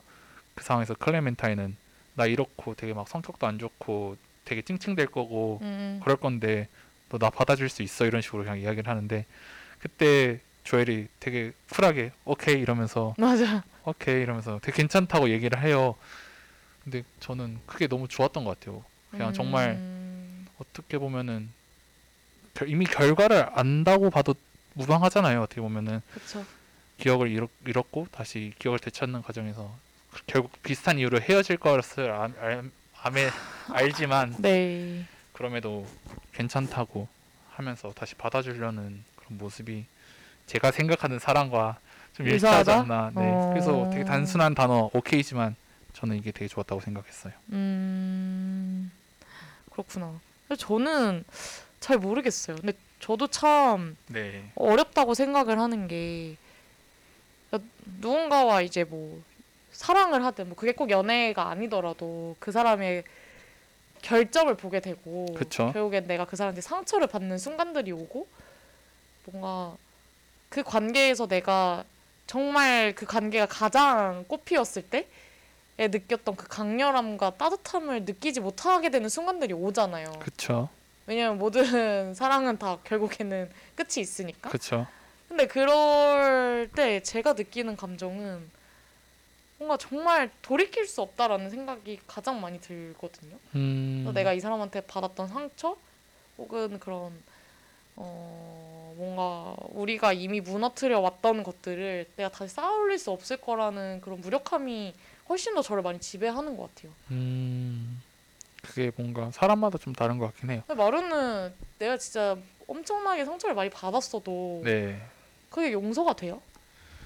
그런 것 같아요. 애초에 모르겠어요. 저는 연애할 때 분노한 적은 없는 것 같아요. 한 번도 거의 어... 제가 비록 정말 억울하고 그래도 상대방한테는 그 감정을 한 번도 보내본 적이 없는 것 같아요. 어. 최소한 혼자 삭히거나 제 3자한테 이야기하면서 어... 하지. 절대 당사자한테 어 진짜요? 기분이 나쁘다는 걸 표현해 본 적은 한 번도 없는 것와 같아요. 이게 바로 ENFJ인가? 그랬, 정말 그랬던 것 같은데 그래서 그런가? 어... 그래서 그래서 그런가 뭐 저는 웬만큼 나쁜 좀 저한테 상처를 줬더라 하더라도 제가 이길 수 있으면 전 상관없을 것 같아요 뭔가 어... 그만큼 내가 사랑하니까 그것도 그쵸. 받아들일 수 있다. 제가 컨트롤 할 수 있는 부분에서의 상황이면은 저는 상관없을 것 같아요. 이 마치 짐 캐리처럼 음... 클레멘타인이 내가 이렇고 이렇게 해서 힘들게 할 거라는 걸 말해줘도 결국 제가 컨트롤 할 수 있다고 생각이 되면은 오케이 괜찮다고 말할 수 있을 것 같아요. 근데 음, 왜냐면 그만큼 내가 그 사랑에서 누릴 수 있는 가치가 훨씬 더 크니까. 그렇죠 근데 또막 음... 클레멘타인이 이제 아예 싫다고 하면 어쩔 수 없지만 결국 내가 해줄 수 있으면 해주는 게 저는 맞다고 봐요. 음, 저는 제가 클라이멘타인이면 전 no라고 했었을 것 같아요. 그냥 좀 자신이 없고 일단은 네, 사실 그게 맞는 반응인 것 같아요. 영화라서 영화라서 현실은 대부분 노라고 하죠. 그렇겠죠. 그렇죠. 근데 저도 이런 어떤 결국에 내가 그 사람을 다시 사랑하게 된다라는 그건 너무 맞는 것 같고 음, 저는 오히려 그래서 좋았어요. 그러니까 다시 그러니까 그 열차에서 처음 만난 장면이 결국에는 기억을 다 잊었던 그렇 죠. 사, 상태에서 만난 거였잖아요. 네. 그러니까 또 다시 그런 사랑에 빠지는 과정을 네, 그러, 그래서 저는 사실 이게 내가 너와의 어떤 상처를 다 잊고 너를 다시 사랑할게 이런 것보다는 결국 우리는 사랑하게 될 운명이었고 음, 그냥 뭔가 그 시작 자체를 긍정하는 느낌? 끝을 어. 부정하는 느낌보다는 시작 자체를. 네 저는 그런 느낌이 많이 들었어요. 그러니까 왜냐면 음, 너무너무 상처받았고 다시는 그 사람을 만나고 싶지 않고 그런 생각이 들 때가 있잖아요. 그렇죠. 사실 저는 전 애인 생각하면 다 그렇거든요. 웬만하면 그냥 끝이 아름다운 이별은 없으니까. 어, 그렇다고 해서 내가 그 사람을 다시 돌아가서 만났을 때 과연 사랑하게 되지 않을까라고 생각하면 저는 아닐 것 같아요. 또 다시 음. 사랑하게 될 것 같아요. 그렇죠. 그러니까 그런 느낌의 영화라고 저는 받아들였었거든요. 어, 그러게요. 그게 저는 끝에 주목했다면 또 음, 제주는 시작에 주목을 했네요. 그러게 그런 관점도 되게 재밌는 것 같아요. 네. 그래서 뭔가 그런 그래 운명적인 사랑 관계 음, 그냥 결국 사랑하게 될 사람들은 사랑하게 되어 있다라는 그쵸. 메시지. 델, 델럼댕 같은 그런 거. 델럼델들. 아, 말의 눈빛 좀 슬퍼 보이는데 어, 좀 요즘 요즘 일이 좀 있어서 상태가 안 좋네요. 마루도 될 놈일 거예요. 네. 그랬으면 좋겠네요. 집착하지 마시고. 네. 어쨌든 간에 그렇습니다. 네, 사랑 영화에도 명대사가 참 많은 것 같은데요. 네네. 마루는 그러면 제일 재밌게 본 로맨스 영화가 이터널 선샤인인가요? 어, 사실 재밌게 보진 않았고 이터널 선샤인 자체는 아 그래요? 네 또? 그냥 재밌는 영화기보다 그냥 되게 생각할 거리가 많이 봤고 정말 어. 재밌게 봤더라. 재밌게 본 영화는 뭐 아사코? 아사코 아사코도 꽤 재밌게 봤죠. 아사코도 음. 재밌었고 그 피아노 이, 말할 수 없는 비밀이었나? 아 말할 수 없는 그래서 그. 사랑 영화로 쳐주나요? 그쵸? 그것도 좀 스릴러? 스릴러? 그 약간 장르가 애매한데 그쵸 SF? 그것도 사랑이라면 사랑? 영화로 네 재밌게 봤던 것 같아요. 어, 말할 수 없는 비밀. 그렇죠 시간을 뛰어넘은 사랑 그런 거니까. 말할 수 없는 비밀 그쵸? 근데 저는 그 남자 주인공이 너무 오글거려가지고 아 약간 그 느낌이 좀 있죠. 예, 원래 피아니스트잖아요 그쵸? 그쵸 피아노 네네네. 원래 잘 갑자기 치는. 연기해가지고 그쵸, 좀 그쵸. 어색한 약간 몰입이 잘 안 됐던? 아 근데 영화 자체는 저는 어렸을 때 봐가지고 네. 너무 감명 깊게 본 그런 기억은 있어요. 그쵸. 저도 한 몇 번을 봤는데 몇 번 봐도 재밌는 거 보면은 재밌는 음. 영화는 맞는 것 같아요. 음, 그렇죠. 네, 알겠습니다. 그럼 저도 쉐이프 오브 워터라는 사랑 영화의 대사를 하나 읽고 우리 이제 사연으로 넘어가 보려고 하는데요. 시간이 많이 없어서 빨리 진행을 해야 될 것 같아요. 그래서 저는 쉐이프 오브 워터라는 영화 보셨어요? 아니요 처음 들어봤어요. 아 진짜요? 네. 정말 정말 강추 강추하는 오. 영화인데요. 이게 그 쉐이프 오브 워터의 어 주인공 분이 이제 장애를 가지고 계셔가지고 네. 이제 말을 못 하시는 농인이라고 하죠. 그쵸. 네, 그래가지고 말을 못 하셔서 이제 수화를 하시는데 이제 그분이 어떤 과학 기술 센터 뭐 나사 같은 데 있잖아요. 뭐 그런 네. 데서 일을 하세요. 근데 거기서 어떤 유전자 조작 같은 거를 막 이렇게 하다가 네. 괴물 같은 거를 만들어내는데 네. 그 생명체와 그 농인 여자 주인공이 사랑에 빠지는 그런 오. 영화입니다. 정말 특이하네요. 네. 그래서 서, 결국에는 그 둘을 소통할 수 있게 하는 언어가 없어요. 그쵸. 언어가 부재한 사, 사랑인데 음. 둘의 어떤 둘만의 교감 방식으로 사랑을 키워 나갑니다. 근데 그 분이 이제 마지막에 했던 얘기가 그, 그 괴물이 왜 좋냐 이런 식으로 사람들이 물어와요. 그랬을 때 했던 얘기가 내가 불완전한 존재라는 걸 모르는 눈빛이에요. 눈, 눈빛이에요. 나를 있는 그대로 봐주니까요 라고 했는데 사실 이게 되게 뭔가 낭만적인 이야기이긴 한데 네. 그러니까 저는 그런 농인이라는 캐릭터 설정과 괴물이라는 설정이잖아요. 그러니까 네. 뭔가 진짜 어떤 그 사람을 둘러싼 외적인 여건들을 다 뛰어넘은 사랑이 있다면 이런 것이 아닐까라는 생각을 했었거든요. 어, 네. 정말 그 영혼을 사랑한다라는 느낌? 그리고 내가 불안, 그러니까 어떤 사람이든 그 여자 주인공은 내가 현실 세계에서 살아갔을 때 나는 항상 불완전한 존재로서 받아들여지고 그 존재로서 사랑을 받았었는데 이제는 그거를 뛰어넘어서 내가 불완전한 존재가 불완전한 존재, 그러니까 뭔가 세계와 불화하는 존재들끼리 만났을 때 네. 그 만남 자체가 너무 사랑이 되어가는 그런 음. 과정이 되게 흥미로웠고 그래서 그, 이 대사가 되게 저한테는 울림이 있게 다가왔던 것 같아요. 음. 네. 되게 듣기만 해도 되게 궁금하네요. 뭔가 집 가서 한번 봐야 될 것 같아요. 그래요? 근데 제주가 추천해준 영화 약간 위험해가지고 지난번에 릴리슈 그런 거 추천해줘서 봤는데 보고 우울증을 며칠 앓았거든요. 이거 나중에 공금으로 청구 청구할 테니까 예예 예. 치료비 좀 보내주세요. 예 알겠습니다. 그러면 우리 노래 한 곡 듣고 다시 돌아와가지고 사연을 빨리 읽어보도록 하겠습니다. 네. 네. 노래는 그 제가 굉장히 좋아하는 음악 감독님이신데요. 더스틴 오할란이라는 분이시거든요. 이분이 Like a Crazy, 아, Like Crazy라는 멜로 영화의 OST를 만드셨는데 그 중에 트윈스타라는 곡 듣고 돌아오겠습니다. 네.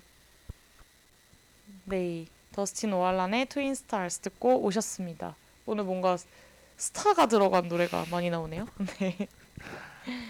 그러면 저희 어, 공유해주신 사연을 한번 읽어보려고 해요. 첫 번째 사연은 제가 한번 읽어보도록 하겠습니다. 안나님이 보내주셨어요. 안나. 네, 처음부터 영어네요. 사연이. 안나님이 보여주신 사연입니다. You are lost. Hope is gone. But you must go on and do the next next right thing. Take a step, step again. 겨울왕국 2를 보면서 저는 엘사보다 안나의 서사의 매력을 느꼈답니다. 초인적인 능력을 가진 엘사보다 자신이 할 수 있는 작은 한 걸음을 믿고 한 걸음을 믿음을 싣고 디뎌내는 안나가 진짜 주인공이라고 생각했어요. 현실이 좌절스럽고 앞이 보이지 않아도 단지 한 걸음을 걸어내는 모습이 너무 아름다웠거든요. 근데 요새는 안나야말로 가장 비현실적인 인물이라는 생각이 드네요. 영화에서는 안나의 행동이 결국 세상을 바꿔놓지만 현실에서 우리의 작은 옳은 일은 정말 작디작습니다. 어떤 영향을 미치기는 커녕 소용없고 부질없는 일인 듯 보이고 말이죠. 그래서 희망을 갖고 다음 걸음을 옮기라는 옮기라 말하는 이 노래가 감동적이지만 한편으로 자기계발서의 그것처럼 느껴지기도 해요. 정말 많은 이들이 자신의 마지막 힘까지 쏟아내어 하나의 작은 일을 했겠지만 그중 적지 않은 이들이 끝내 절망에서 헤어날 수 없었을 것입니다. 그럼에도 불구하고 한 걸음을 걸어내는 안나의 모습은 인상적이지만 정말 동화 속 주인공의 모습이라 점점 제게서 멀어지는 것만 같아요. 깊은 절망과 무기력을 마주했을 때, 아니 매일매일의 피로와 세상에 대한 실망을 마주할 때, 어떻게 작은 신념을 지켜내고 옳은 일을 할 수 있을까요? 라고 해주셨습니다. 어, 우리 고장난 마루님? 지금 마루가 상태가 약간 네, 이상해졌겠습니다. 정신이 약간 지금 수면 부족으로 네, 네. 제가 원래 1시간짜리 방송을 하다가 네. 2시간 이연강을 들으니까 아 그렇네요. 맞아 마루가 어, 되게 어지럽네요. 짧은 방송으로 유명하죠. 네, 한 지금 30분짜리만 하다가 네 2시간짜리 하려니까 4연강을 연속으로 듣는 그렇네요, 그렇네요. 아, 어지럽습니다. 제가 원래 방송 5시간도 하고 그러거든요. 아, 마라톤 하시네요. 네, 네. 어쨌든 간에. 그럼 사연 들어보시니까 어떠셨어요?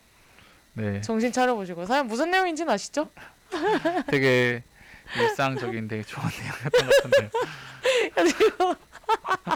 죄송하지만 제가 심신미약이라. 그쵸. 되게 비연 그런 마법을 쓰는 것보다도 되게 한 걸음 한 걸음 그런 거 가는 게 더 어떻게 더 쉽지 않잖아요 되게.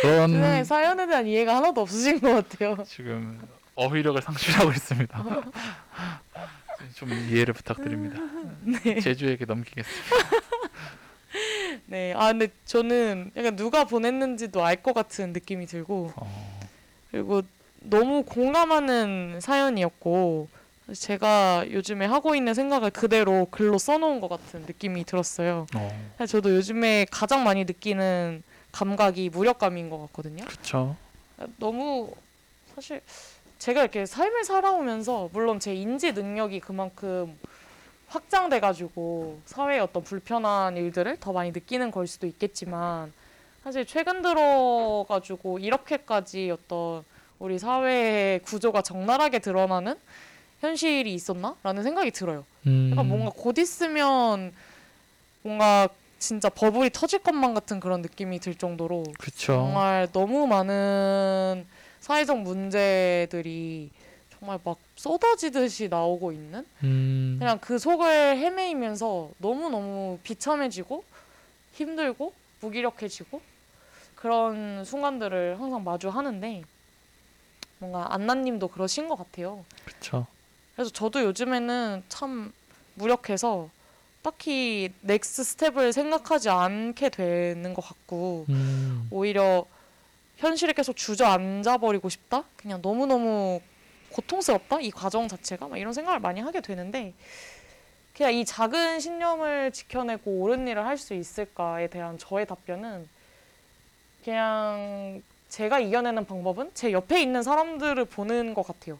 아, 그냥 제가 이렇게 무너지고 리액션 봇 같은 제가 이렇게 무너지고 도저히 할 수 없을 것 같다라는 생각이 들어도 제 옆에는 항상 그 할 수 없겠다 싶은 일들을 해내는 사람들이 있더라고요. 그쵸 그 next step을 가는 사람들이 있고 그 사람들이 저한테 어떤 자극과 어, 위안을 정말 주는 것 같다는 생각을 음. 하고요. 네 그래서 저도 일어날 수 있는 것 같고 그래서 결국 뭔가 우리가 뻔한 말이지만 뭐 연대의 힘을 믿어라 뭐 이런 얘기를 하잖아요. 음, 근데 확실히 뭐 연대라는 그런 뭔가 거창한 말보다는 그냥 내 옆에 어떤 실천하는 사람으로 인해서 그 그런 것들로 인해서 제가 원동력을 얻는 것 같고 그냥 또 하나는 어떤 기억? 왜냐면 분명히 우리가 아주 작은 일들을 했지만 결국에는 일어났던 어떤 승리의 경험들이 있고 어, 또 무기 아무리 무기력한 개인들이고 작은 일을 했다 하더라도 그것이 뭔가 하나의 어떤 나비 효과처럼 일어나서 변화가 되는 순간들이 있었고 그래서 저는 음. 그쵸. 세상은 지금도 변화 진짜 숨가쁘게 변화하고 있다고 생각을 하기 때문에 그렇죠. 네 그런 기억과 경험들이 또 참 많이 저를 이끌게 하는 것 같아요. 그래서 음, 안나님도 너무 본인을 다그치기보다는 그냥 너무 좌절감이 들고 무력감이 들 때는 그냥 잠깐은 주저앉아서 next step보다는 그냥 나한테 좀 집중하는 시간을 갖고 그냥 또 이렇게 내가 좀 눈을 뜨고 주변을 돌아볼 어느 정도의 미약한 힘이 생겼을 때는 또 주변을 돌아보면서 자극도 받고 뭔가 내가 과거에 경험했던 어떤 감각들 내가 왜 이 next step을 하려고 했었는지 그 어떤 기억이 있잖아요. 단초가 되는 기억들 그런 것들을 상기해 보면 아주 작은 힘이라도 생기지 않을까라는 생각을 한 해 하게 되네요. 음. 네, 그렇습니다. 마루가 말을 잃은 것 같으니까. 네, 제가 하고 싶은 말을 이미 다 했기 때문에 네, 생략하겠습니다. 알겠습니다. 그러면 두 번째 사연을 마루가 읽어주세요. 그냥 다 읽어주면 되나요? 네, 네, 반쪽의 이야기라는 영화를 추천해 주셨는데요. 네, 마부님이 보내주셨죠, 마부님. 죽기 살기로 꽤 괜찮은 그림들을 그렸는데 절대 그러고 싶진 않겠지. 대담한 선 하나를 그려놓고 전부를 망치는 거. 내가 인생을 그렇게 살고 있는 건 아닐까 궁금해. 라는 대사를 보내주셨네요. 그래서 꿈꿔왔던 일이 많았어요. 교환학생을 가는 것, 휴학을 해서 책을 읽고 언어를 배우고 세계를 품는 것, 현재의 전공이 아닌 아예 다른 계열로 전과를 하는 것, 다양한 사람들을 만나 사랑을 하는 것, 부모님께 솔직하게 화를 내보는 것, 글을 쓰며 모든 시간을 보내는 삶. 누군가에게는 그게 그렇게 대담한 일이야 싶겠지만, 당시 제게는 큰 결심이 필요한, 필요한 일들이었어요. 결국, 결국은 큰 그림을 바꾸지 못했어요. 교환학생은 가지 않았고, 휴학을 하지 않았고, 언어도 배우지 않았어요. 다른 계열로의 전과도 하지 않았죠. 이 사람은 만나볼까 재고 따지다 다른 인물 사 정도로 남겼어요. 부모님께도 솔직한 딸은 아직 없네요. 책을 쓰는 일에 대한 갈증은 언제나 마음속 응어리져 있지만 언젠가 실타래를 꺼내 제 작품으로 엮을 수 있을지. 삶에 정해진 틀은 없다지만 제 삶의 반죽을 어떻게 해도 결국 들어갈 틀은 하나여서 시간이 지나면 맞춰진 그을음진 제가 있는 것 같아요. 반죽이 튀어오르면 못 지나고 못 나지고 틀맞게 묻으면 타서 못 먹게 되잖아요.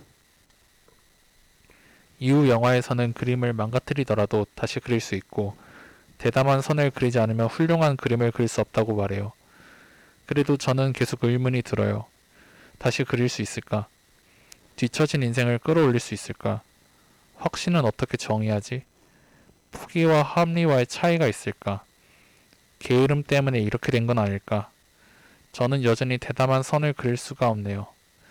모든 의지에는 용기를 깃들여야 된다고 생- 느껴요. 저는 겁쟁이랍니다. 그래도 꽤 괜찮게 살고 있어요.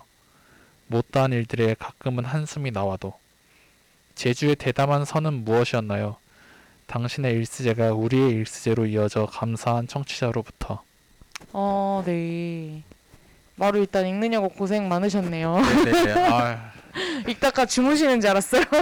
칼로리 다 소비돼서 휴먼 상태 될 뻔했습니다. 네, 지금 수면의 마루를 보는 듯한 그런 느낌이 드는데 저는 어, 아, 일단 너무 감동적이고 음. 눈물이 날 뻔했고 어, 정말 너무너무 감사할 정도로 이런 글을 써주셔서 그렇네요. 되게 정말. 자신의 어떤 되게 누구나 약점이 있고 그쵸. 자기 삶에 부끄러운 지점들이 있잖아요.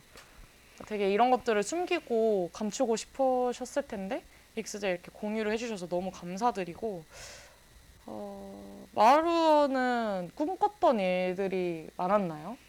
그쵸. 저도 하고 싶은 건 되게 많았던 것 같아요. 예를 들어 글도 저도 글도 써보고 싶은 것, 싶었던 것도 있고 네네네.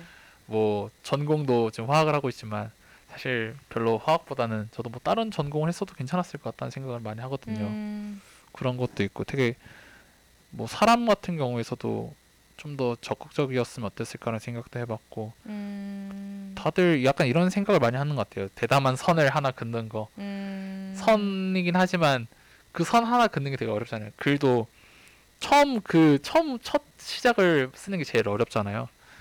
그런 것처럼 그 첫 시작을 하는 게 어떻게 보면 되게 단순한 일인데 맞아요. 그 대담한 선 하나 긋는 게 되게 어렵다고 저도 많이 느끼는 것 같아요. 음. 마루는 후회를 많이 하는 편인가요? 그런 것들에 대해서. 어 예전에는 좀 안 했던 편인데 돌이켜 보면은 그래도 어쩔 수 없이 사람인지라 하게 되는 것 같아요. 이랬으면 더 좋았겠다는 생각을 점점 하는 것 같아요. 원래 거의 안 했었는데 어쩔 수 없이 뭔가 이게 보이잖아요. 아 저렇게 했었으면 더 나았을 거라는 생각이 해서 그런 후회를 안 하려면 최소한 지금 현재에서 할 수 있는 최선의 선택을 해야 된다고 생각을 하거든요. 그러면 최소한 음. 그때 최선의 선택을 했는데 이런 거니까 어쩔 수 없지란 말이라도 나오는데 아마 그거는 그런 후회가 나온다는 거는 저도 그 과거에 제가 최선을 다하지 않았기 때문에 그렇다고 생각해요. 저도 뭔가 좀 더 알아보고 글도 한 글자라도 써봤으면은 최소한 하나의 책이 나오지 않았을까요? 뭐 음. 팔리진 않더라도 완성된 하나의 뭐가 나오지 않았을까 하는 생각을 해요. 음, 저는 음, 정말 여러 생각을 많이 했었는데 네. 어, 큰 그림이란 뭘까? 대담한 선이라는 건 뭘까라는 생각을 일단 많이 했었고요. 네. 어, 왜냐면 되게 저는 주변 사람들이 저한테 하는 평가가 일관적인 경우가 많아요. 음. 제가 좀 그런 사람인가 봐요. 좋은 거 아니에요? 그래도 일반적이면? 모르겠어요. 뭐 그냥 뭐 일단 뭐 되게 털털하고 시원시원하다 뭐 이런 것부터 시작해가지고 네. 제가 대학 생활을 뭐 나름 화려하게 보냈어요. 음. 정말 저는 활동적인 사람이고 네. 되게 다양한 뭐 사회 의제나 혹은 뭐, 뭐 취미 생활도 정말 스펙트럼이 넓기도 하고 어. 그렇기 때문에 활동 뭐 동아리라든지 뭐 단체 소속이라든지 이런 것들이 정말 많았고 해왔던 활동도 많고 그래가지고 이제 주변 사람들이 저를 보면 너는 정말 대학 생활에서 누릴 수 있는 건 다 누려봤다 그쵸. 이렇게 평가를 하고 뭐 그렇다고 제가 뭐 연애를 소홀히 한 것도 아니었고 그쵸. 즐길 수 있는 건 다 즐기셨네요. 그래서 정말 친구들이 엄청 부러워하는 경우가 많았어요. 네네. 그런데 저도 뭐 나름 인정을 하는 부분이 있긴 해요. 그러니까 나도 음. 정말 내가 후회 없이 대학생활을 했다라는 것에 어느 정도 동의를 하지만 그럼 저도 후회를 하는 경우가 있고 사실 그쵸. 내가 그런 활동들을 했던 것이 대담한 선을 그었던 것인가? 라는 생각은 들어요. 그러니까 음, 사실 내 인생에서 대담한 선이라고 부를 수 있는 것이 무엇일까라는 일단 뭔가 근본적인 질문부터 들고 음, 그리고 그건 오히려 저는 마루가 아까도 그랬잖아요. 내가 글을 시작하는 것 자체가 대담한 선인 것 같다. 사실 저는 그런 대담한 선 자체를 품고 있, 마음에 품고 있는 사람이 많이 없다고 생각을 해요. 음, 그러니까 내가 나는 이런 꿈이 있고 나중에 책을 꼭 써보고 싶고 뭐 이런 것도 해보, 언어를 배워보고 싶고 세계를 품어보고 싶고 이런 대담한 선을 마음에 가지고 있는 사람이 몇이나 될까라는 생각을 많이 하게 되고 그쵸. 그런 사람은 언제든지 그 선을 끄집어낼 수 있다고 생각을 해요. 음, 그래서 사실 삶은 너무 길고 그리고 저는 20대까지는 인간에게 주어진 생애 주기가 너무 각, 각박하다라고 생각을 하거든요. 왜냐면 당연하잖아요. 뭔가 스무 살이 되면 대학에 들어와야 되고 그쵸. 뭔가 스물 네 다섯쯤 되면 졸업을 하고 직장을 찾아야 되고 직장을 가지면 어느 정도 내가 적응을 해서 연차를 쌓아야 되고 그쵸.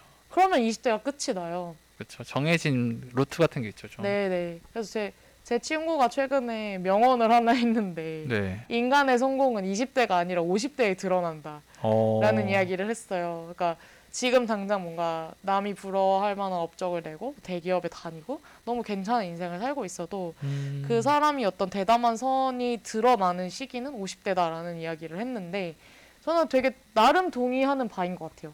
어, 그러게요. 저도, 네. 저도 20대 성공에만 약간 국한했던 건 2030 시대 2030 시대? 그때 시대만. 네 성공만 성공이라 생각했고 4, 50대는 뭐 그냥 사실 거의 관심 바뀌었는데 예. 그렇게 들어보니까 또 그런 말이 맞는 것 같아요 사실 네, 맞아요. 그리고 뭐 예를 들어서 뭐 박완서 씨도 그쵸? 40대 40대 맞나요? 40대 때 처음으로 뭐냐 등단을 하셨고 그쵸 뭐 그런 걸 생각해 보면 저는 뭐 그런 정말 뭐 내가 작가로 등단하거나 뭐 엄청난 업적이 아니더라도 음, 사실 내 인생에서 대담한 선을 그을 수 있는 거는 예상치 못한 순간에 또 드러나는 것 같고 음, 그런 순간들이 다가오는 것 같아요. 그래서 이런 마음가짐을 가지신 분이라면 언제든지 그을 수 있을 것이고 그쵸. 그리고 분명히 그을 순간이 있을 것이다라는 음. 생각을 하게 되네요. 그렇죠. 그래서 저는 항상 응원을 하, 하게 될 것 같고 저는 사실 제가 대학에 와서 막 했던 모든 활동들에 제가 대담한 선을 그었다고 생각은 안 해요. 음, 예를 들어서 저 제 인생의 대담한 선은 자퇴였던 것 같고 그렇죠. 네. 네. 그러니까 그 정도의 어떤 인생의 전환점 누구를 만나게 되는 일도 그렇게 될 수도 있고요. 그렇죠. 누군가를 만나서 내 인생이 바뀔 수도 있고 그러니까 그렇기 때문에 너무 조급해하지 않으셔도 되고 될 것 같고 그리고 본인은 못 느끼지만 분명히 그 오셨던 선이 저는 분- 있을 거라고 또 생각을 합니다. 그렇죠. 네, 대사를 보면 볼수록 괜찮은 그림을 그렸는데 선을 하나 더 긋는다는 거는 되게 힘든 거잖아요. 어떻게 보면은 이 선을 그음으로써 지금까지 해온 게 음, 무너질 수도 있는 상황이잖아요. 맞아요. 왜냐하면 이미 완성된 그림에 선을 한번 잘못 그으면 괜히 이상한 그림이 돼버릴 수도 있으니까 안전주의로 보면은 안 긋는 게 더 낫죠. 어떻게 보면은 그쵸. 근데 그 선을 긋지 않으면은 그냥 그대로 끝이 나는 거잖아요. 어떻게 보면은 그렇기 때문에 대담한 선이라는 거 제가 봤을 때 저 같은 경우는 제가 요리를 되게 좋아해요. 네. 그렇기 때문에 뭐 휴학하고 식당에 다니면서 요리하고도 막 그랬는데 음, 군대도 그 취사 쪽으로 갔다 오고 음, 그런 게 어떻게 보면 저한테 또 대담한 선이지 않을까. 음, 맞네요. 뭐 맞아요. 어, 저 전공이랑도 전혀 관련 없고 그냥 제가 하고 싶은 거니까 그런 식으로 해서 어떻게 보면은 제가 그동안 해왔던 거랑은 전혀 반대되고 뭐 영상이든 네. 화학이랑도 전혀 관련 없는 생뚱맞은 선이라고 볼 수도 있잖아요. 네, 네. 근데 하지만 이런 선을 계속 긋는 거 없이는 더 이상 발전하지 않으니까 음, 그렇죠. 이런 맞습니다. 대담한 선을 계속 긋는 게 필요할 것 같아요. 네, 좋습니다. 네, 마부님 너무 응원하고요. 노래를 듣고 올까 했는데 그냥 쭉 읽고 마지막 곡 하고 네, 네네 마지막 곡으로 하고 하면 될 것 같아요. 아, 혹시 어플로 옆 방송 듣고 계신 분 있나요? 저는 홈페이지로 듣고 있는데 어플은 스트리밍이 안 되네요 라고 해주셨는데 네 어플은 지금 네 스트리밍이 안 되는 상태고요. 지금 어플이 제 뭐지 다시 재단장 중이어가지고 사용이 어렵습니다. 그래서 웹페이지로만 들을 수 있습니다. 네, 그래서 마부님 이렇게 남겨주셨는데 마부님 너무너무 응원하고요. 사실 저는 마부님의 삶을 들여다보면 또 대담한 선 한 세네 개쯤은 그어져 있지 않을까라는 생각이 듭니다. 그래서 그렇죠. 너무 자책하지 마시고 앞으로도 이런 마음을 가지고 계속 살아가셨으면 좋겠습니다. 네. 그리고 세 번째 사연은 제가 읽어드릴게요. 빨리 끝내야 될 것 같아. 마루가 곧 죽을 것 같아요. 엉덩이를 두 시간 앉아 있으면 엉덩이 한번 일어나야 되는 성격이라. 네. 한끝님이 보내주신 사연입니다. 처음 느껴봐. 뭐를? 후회를. 후회하지 마. 기억해. 타오르는 여인의 초상중. 후회와 기억. 경험적으로 후회는 나를 조금씩 무너뜨리고 내 삶의 의욕을 짓밟는 무언가이다. 후회를 하지 않으며 살겠다는 다짐이 무색하기도 매일 사사롭게 습관적으로 후회를 하며 살고 있다. 그러나 내가 해야 할 것은 후회가 아니라 기억이겠지. 후회를 하면 죽고 싶어지는데 기억을 하며 살아야겠다는 생각이 든다. 내 기억 속 아프고 슬픈 이들의 눈물을 조금이라도 닦아주, 닦아주고 죽어야지 하고. 오라고 해주셨습니다. 음, 엄청 뭔가 소설을 읽은 느낌이에요. 그러, 그러게요. 한끝님이 보내주셨는데, 되게 글을 잘 쓰셨네요. 네. 후회가 아니라 기억. 후회하지 마. 저 사실 오늘 제가 대사로 뽑았던 영화 중에 하나가 타오르는 여인의 초상이었거든요. 음, 제가 정말 좋아하는 영화인데 후회가 아니라 기억해줘. 나를 기억해달라는 것.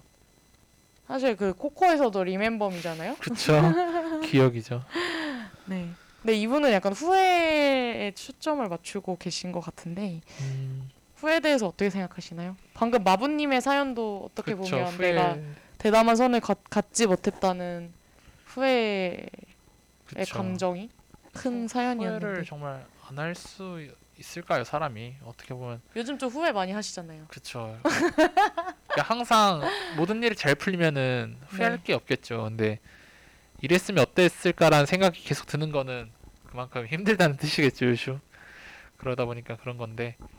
그쵸. 근데 후회를 해서 달라지는 건 없다 생각해요. 결국 그러면은 후- 정말 절망감만 남잖아요. 음. 이랬으면 좋았을 텐데 못해서 이렇게 됐네라고밖에 결론이 안 나니까 그래서 기억하는 거라고 하는 건 되게 주- 좋은 것 같아요. 왜냐면 단순히 후회는 절망감밖에 안 남지만 이렇게 해서 이렇게 됐으니까 이걸 기억하고 있으면은 최소한 음. 이제부터는 제가 좀 더 현명한 선택을 할 수 있지 않을까. 그렇기 때문에 저도 이 영화를 보진 못했지만 후회하지 말고 기억하라는 말이 되게 좋았던 것 같아요. 음, 맞아요. 저는 뭔가 또 비슷한 비슷한 맥락은 아니지만 사실 저는 후회를 되게 가치 중립적인 것이라고 생각을 하거든요.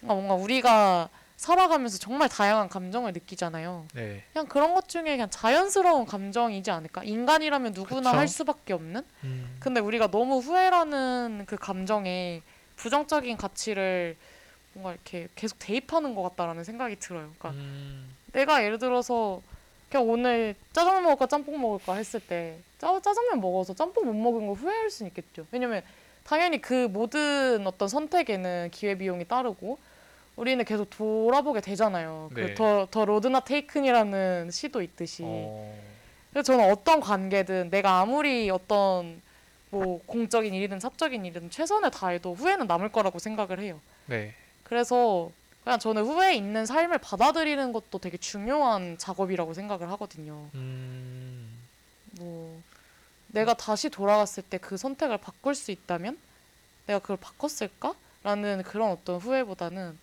그냥 내가 이런 선택을 했기 때문에 지금의 내가 있다라는 것에 초점을 맞추면서 물론 후회는 되지만 그냥 그냥 그게 뭔가 내 삶에서 너무 자연스러운 거다. 내가 이런 후회와 어떤 부정적인 감정을 느끼는 것이 어, 그런 생각을 하는 것도 저는 되게 좋은 어떤 방법인 것 같아요.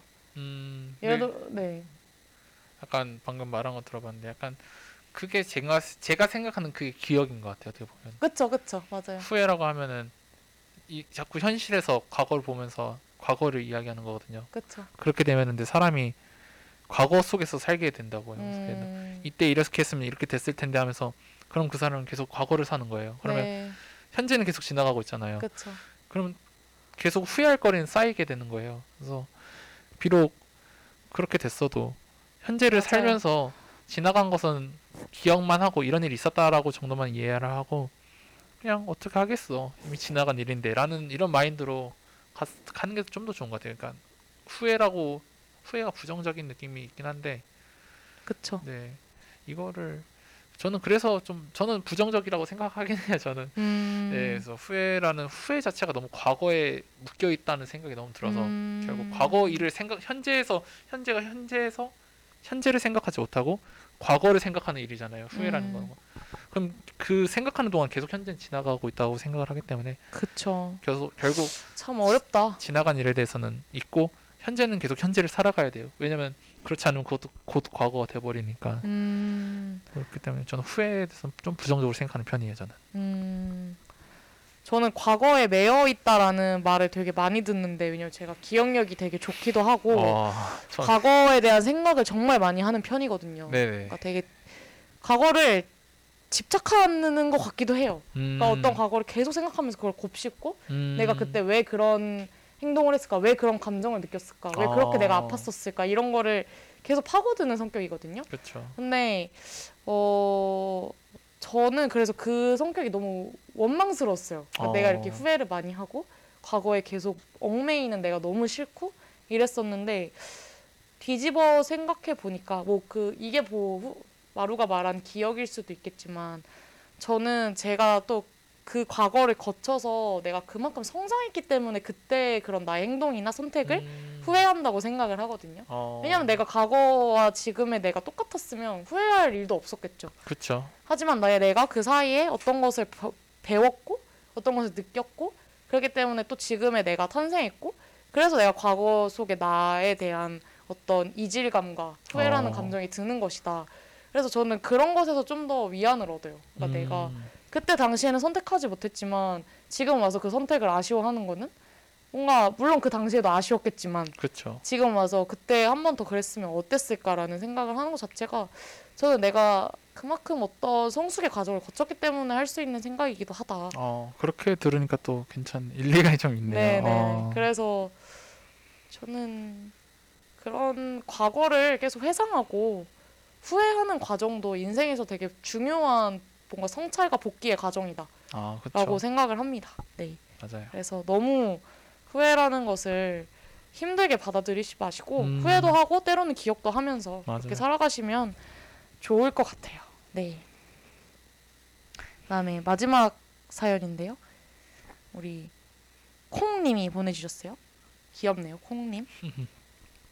마루가 한번 읽어줄까요? 이제 그럴까요? 고지가 앞입니다. 저는 고레에다 히로카즈 감독님의 어느 가족이라는 영화에서 키키키린 배우님이 가족들이 해변에서 놀고 있는 모습을 물끄러미 쳐다보면서 모두 고마웠어 라고 하셨던 게 참 기억이 나요.